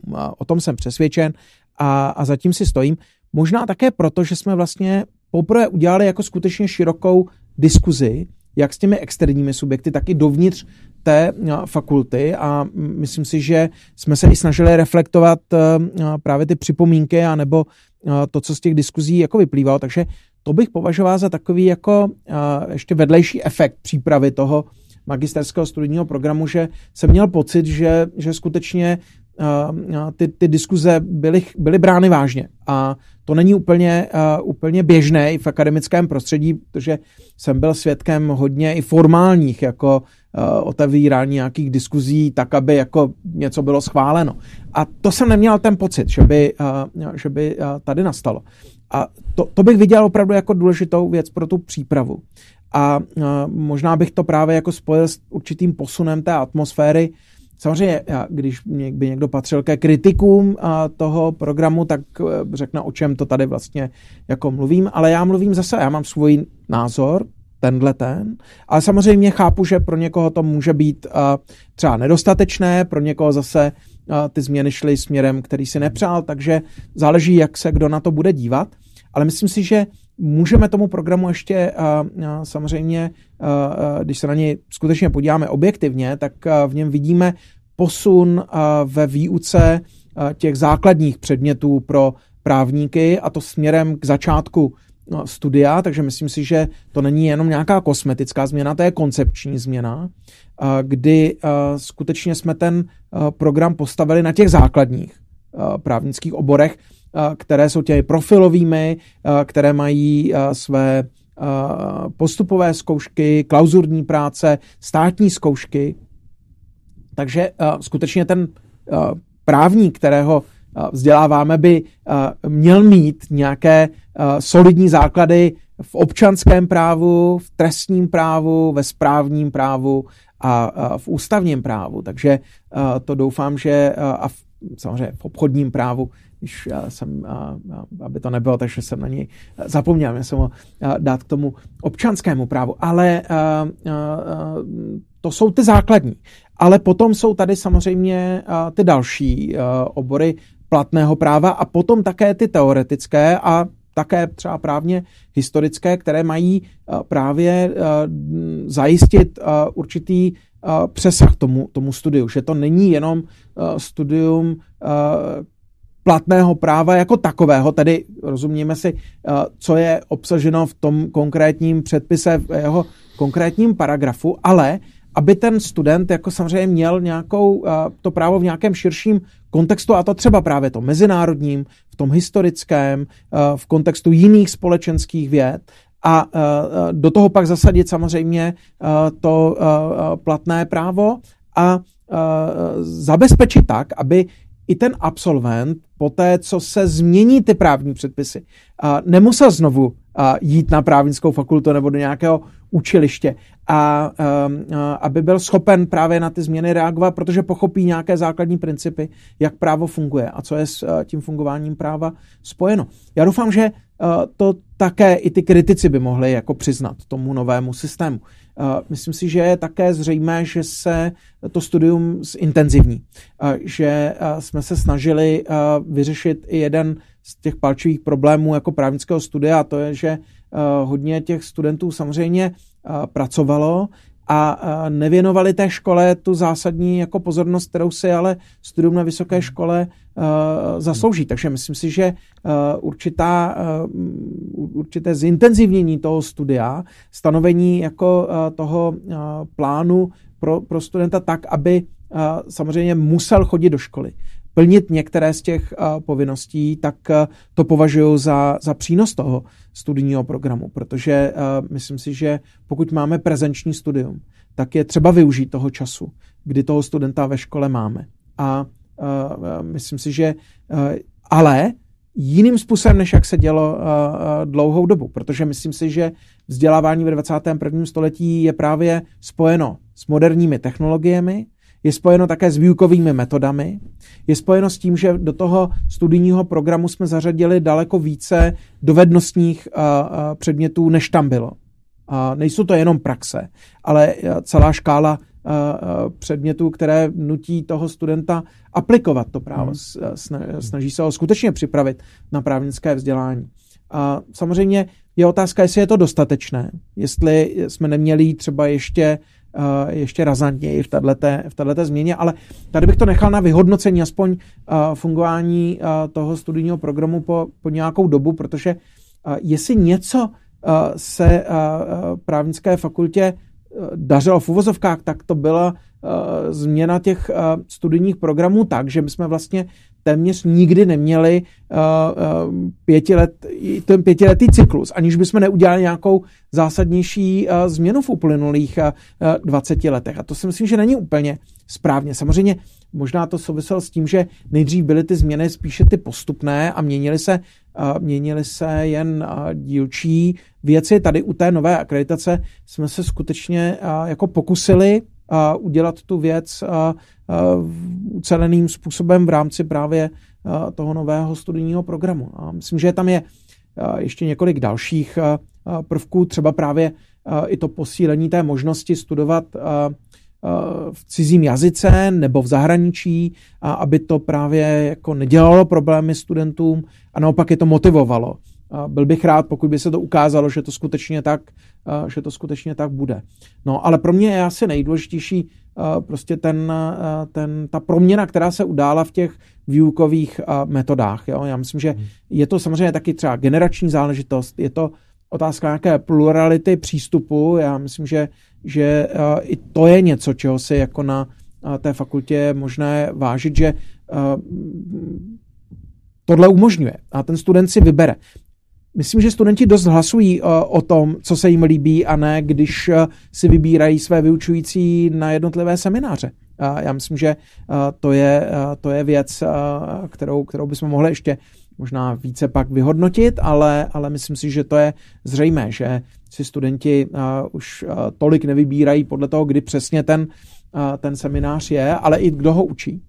A samozřejmě možná je to zase ale pak jako trochu Achilova pata celého toho systému je možná náš studijní informační systém, jo, který by teda jako opravdu uh, zasloužil jakou razantnější změnu, která by právě mohla ukázat, že ten, ta volba toho studenta je ta, ta, to, to prioritní, o co nám jde. A teď taky víme, že to je někdy teda trochu uh, otázka jako volby toho, toho počítačového systému, co mu uh, nabídne jako volné. Takže trochu s rezervou to, co jsem řekl, ale myslím si, že, eh, že eh, to, to bych viděl, že se děje, že to eh, je, je, je věc, kterou taky přinesla ta nová akreditace, když vidíme, jak je, jak je hodnocena, nebo co oni jako říkají studenti, kteří absolvovali ten první ročník, no a teď máme druhý, takže asi brzo ještě jako to hodnotit, ale ale to byly ty uh, nějaké úvahy, které jsme měli při vstupu do, do, do, nebo při tvorbě té akreditace. Samozřejmě tady byla ta otázka koncepce státních zkoušek, a byla to třeba otázka posílení písemného prvku u zkoušet. Já sám musím říct, že dneska bych byl vlastně jako možná razantnější jako uh, v návrzích pro tu novou akreditaci, než jsem byl před těmi uh, třemi lety, když jsme začali ty diskuze. Třeba u té formy těch zkoušek. Já musím říct, že to, co jsem si jako děkan zažil jako s těmi ústními zkouškami a kritikou ústních zkoušek, mě vede k tomu, že čím víc ústních zkoušek nahradíme písemnými, tak tím si ulehčíme jako, jako řadu těch problémů. Dospěl jsem k tomuhle tomu názoru a myslím si, že zahraniční zkušenosti ho na západ od nás ho spíš podporují a bohužel asi ještě nenazrál čas uh, ho aplikovat v nějakém širším uh, měřítku, ale, ale to, nás, to nás třeba ještě čeká. Uh, kandidáti na děkana otevřeli otázku vůbec uh, podoby existence těch závěrečných státních zkoušek. Jestli se nám třeba něco podařilo, tak možná změnit i tu atmosféru, že se navrhují věci, o nichž by před sedmi lety vůbec nikdo nediskutoval. Řekl, to nejde. Já, já myslím, že je dobré uh, žít v instituci, která nezná slovo nejde.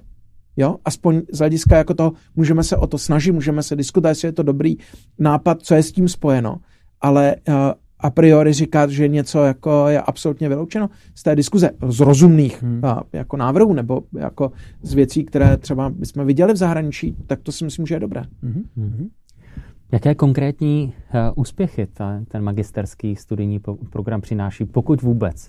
Lze některé prozatím uh, zmínit. Já myslím, že jako podle mě jsou s tím spojeny určité naděje na tu změnu. Já myslím, že, že to bych tak viděl.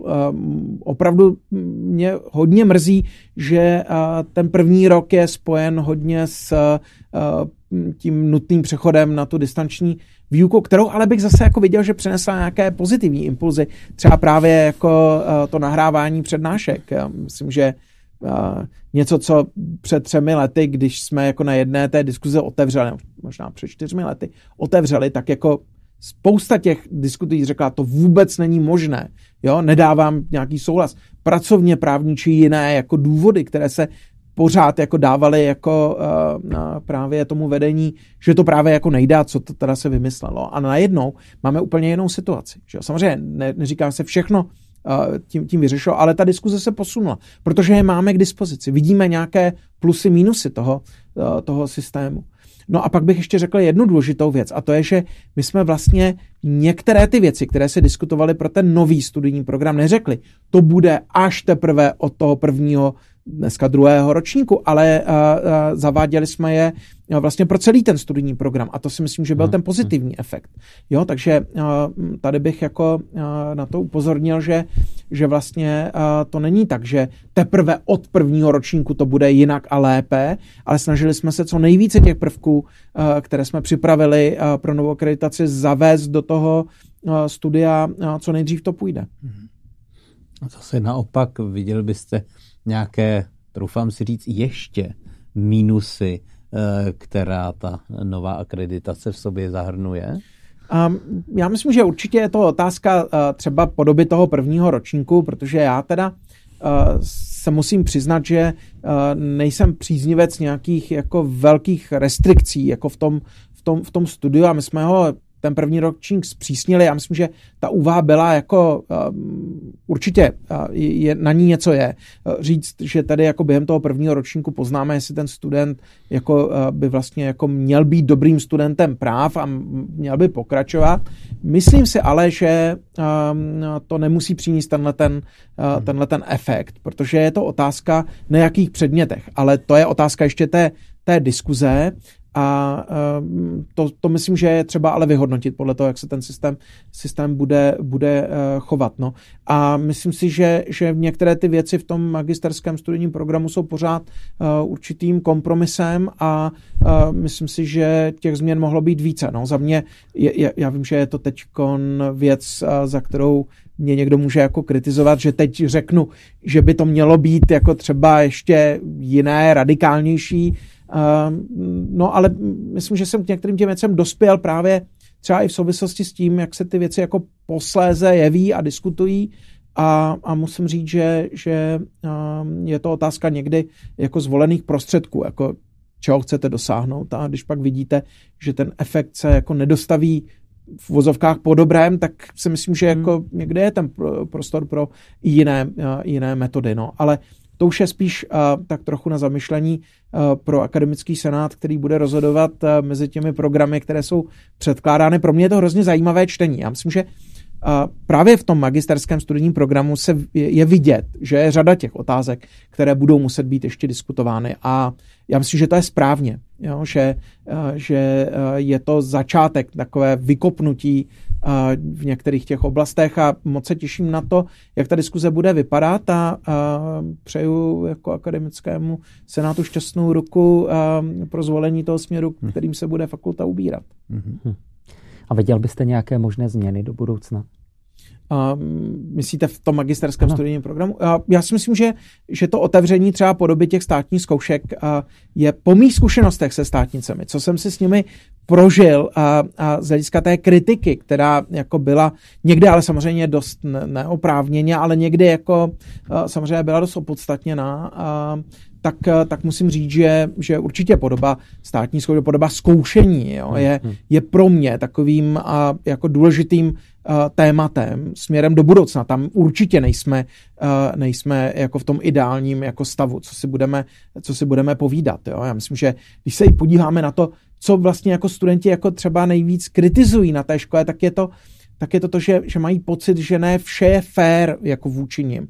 A tady bych chtěl říct, že ale drtivá většina učitelů uh, s tím ten problém nemá, ale my máme trochu problém s tím, že některé buď excesy nebo prostě mm, věci, které eh, se třeba teď vyjevily eh, v tom dotazníkovém šetření, eh, které bylo provedeno před prázdninami, tak ukazují právě, že vám může tu pověst zkazit i vlastně jednotlivec, který, pokud by ten problém nebyl, nebyl řešen a jako strčit před tím hlavu do písku jako nejde. A myslím si, že to právě jako, navíc ta, ta dnešní generace studentů není zvyklá poslouchat, že to se změní za 20 let, jo, nebo že se to změní, až oni tady vlastně jako nebudou. Oni chtějí tu změnu v době, kdy studují a já myslím, že to je jako legitimní požadavek. A myslím si, že to je potřeba asi to změnit ještě to uvažování jako učitelů. Učitelské povolání je určitým způsobem jako poslání. Já myslím, že by neměli učit ti, kteří mají problém s tím komunikovat uh, jako se žáky a se studenty. Jo, prostě pokud je, jako by měl mít student pocit, že svého učitele obtěžuje nějakým dotazem, no to, to není jako správný jako vztah. Zase neříkám, že je to nějak rozšířené, ale může to být jako otázka, která, která může být diskutována, jaký je ten vztah právě mezi, mezi učiteli a studenty, ale také mezi me, me, učitelů vůči studentu. Já myslím, že je třeba, aby to byl vzájemný respekt, aby se hrálo fair a podle pravidel. Jo, to musím, to musím říct, že, že jestli bych měl někde ještě jako pocit, že je třeba říct, co se má změnit, tak je to podle mě právě jako to, mm, tohleto pojímání jako jak, jako eh, toho povolání vysokoškolského učitele. No.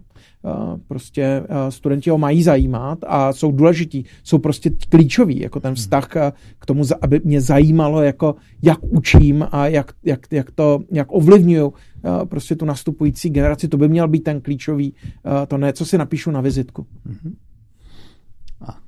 Konec konců po, eh, na závěr bych se zeptal, po sedmi letech eh, působení v děkanském úřadu, eh, když to řeknu obrazem, co děkanství přineslo osobně profesoru Janu Kuklíkovi?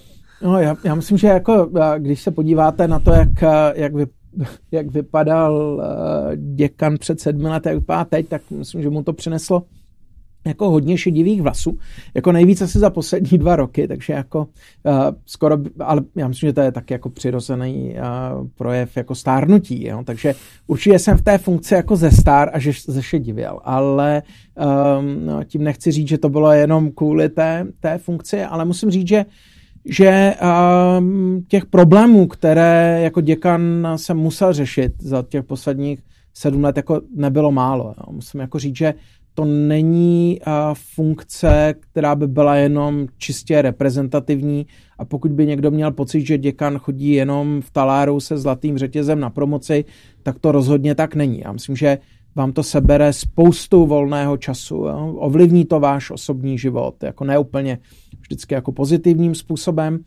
protože toho času je málo. Jako, určitě to ovlivnilo moji profesní kariéru, protože bych toho napsal určitě daleko víc, než se mi podařilo během těch sedmi let. A, a, a myslím, že jsem jako, mm, jako mohl napsat o dvě knížky víc, jako určitě.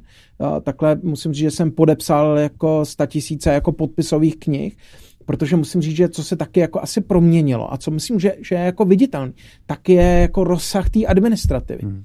Jako děkan je hodně úředník dneska. A, a nevím, jestli je to správně, je to něco, co vás určitě jako úplně nenaplňuje, nebo člověk nechtěl vzít tu funkci, protože by byl právě takovým úředníkem, ale ten nárůst té administrativy je jako znatelný.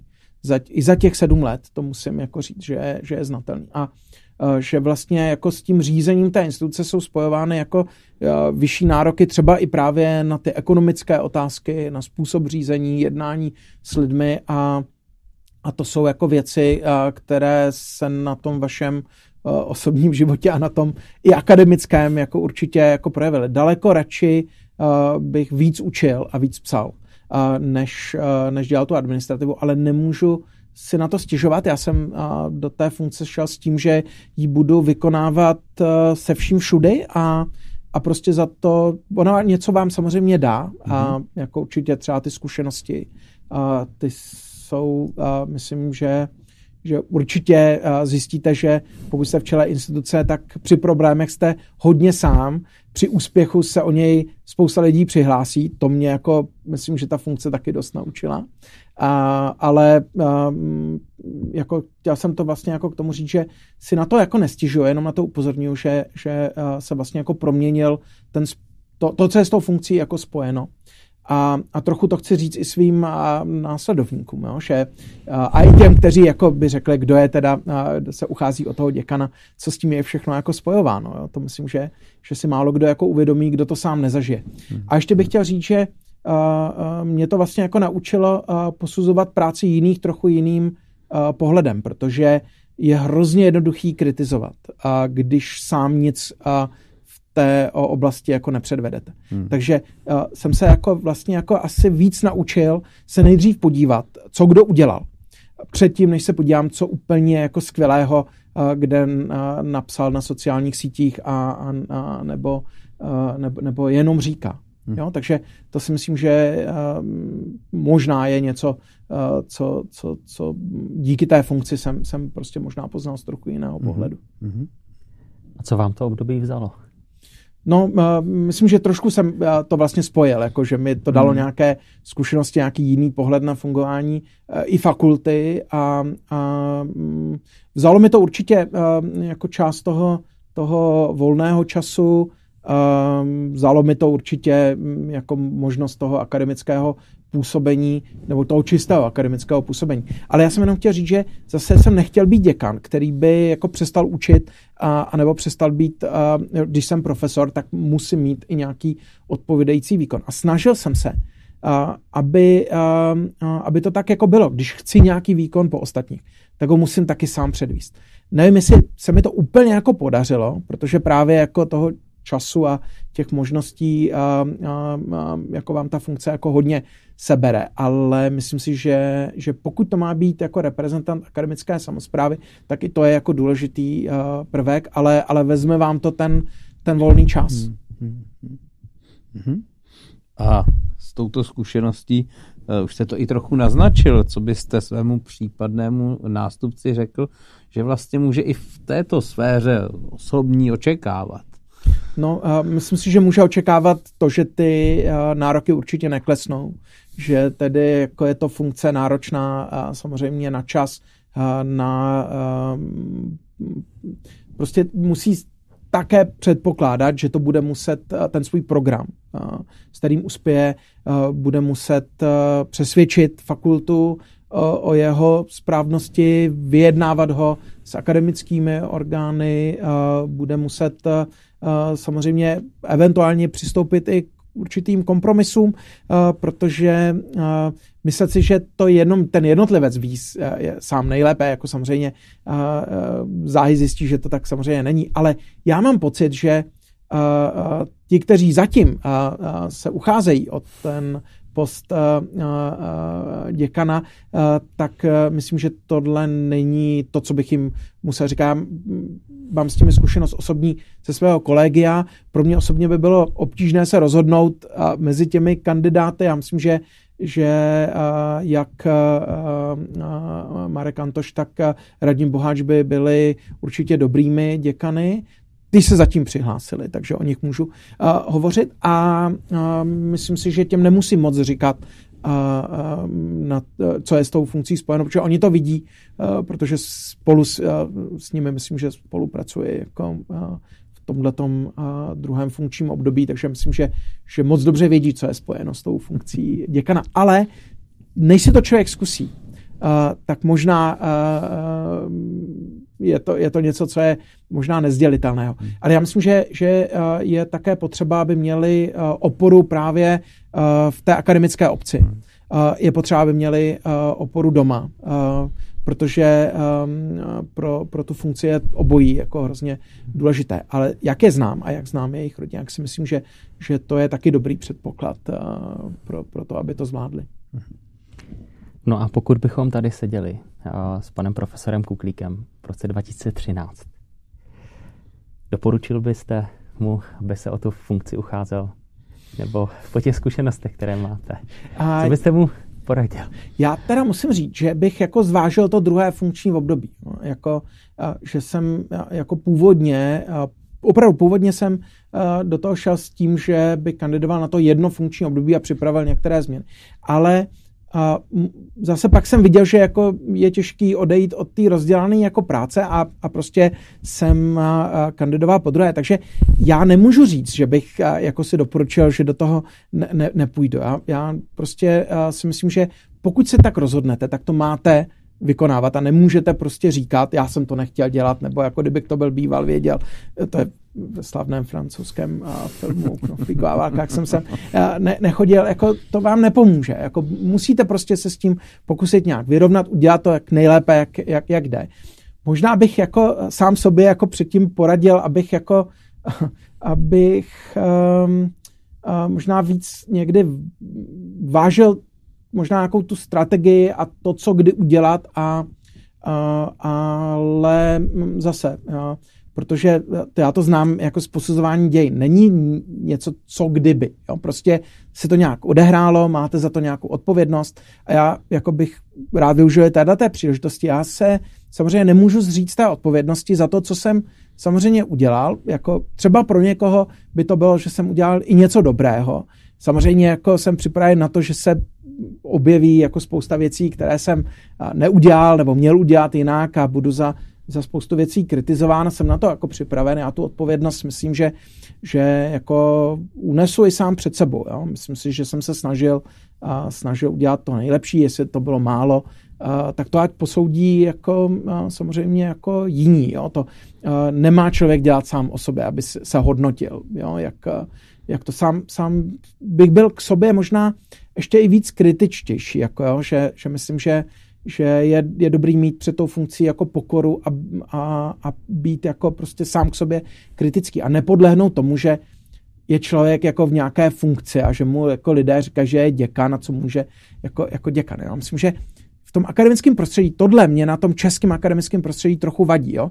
že si hodně hrajeme na to, že máme nějaké postavení, titul a že někdo, kdo je profesor, je víc než docent nebo doktor. Jo? Jako, a jo, odborný asistent. Já myslím, že tohle, pokud se nezmění v tom českém akademickém prostředí, jo, tak, eh, tak se, se nezmění jako i jiné věci.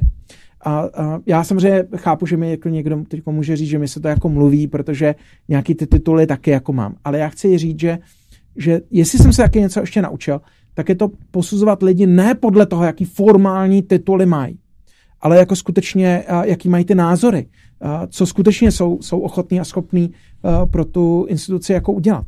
A, a musím říct, že to neúplně vždycky koresponduje s těma titulama. Mm-hmm. Jistě by se dalo hovořit dále, ale čas uh, neúprosně plyne, takže my vám moc děkujeme za váš čas, za všechny myšlenky, postřehy a odpovědi a přejeme vám, abyste rád vzpomínal na svoje děkanské období a pevně věříme, že to bude zase fakulta, která v kontextu své historie bude velmi vřele a pozitivně vzpomínat na vaše děkanské období. Takže děkujeme za vaši návštěvu. Děkujeme já za rozhovor. Já moc děkuji za pozvání. Rádo se stalo.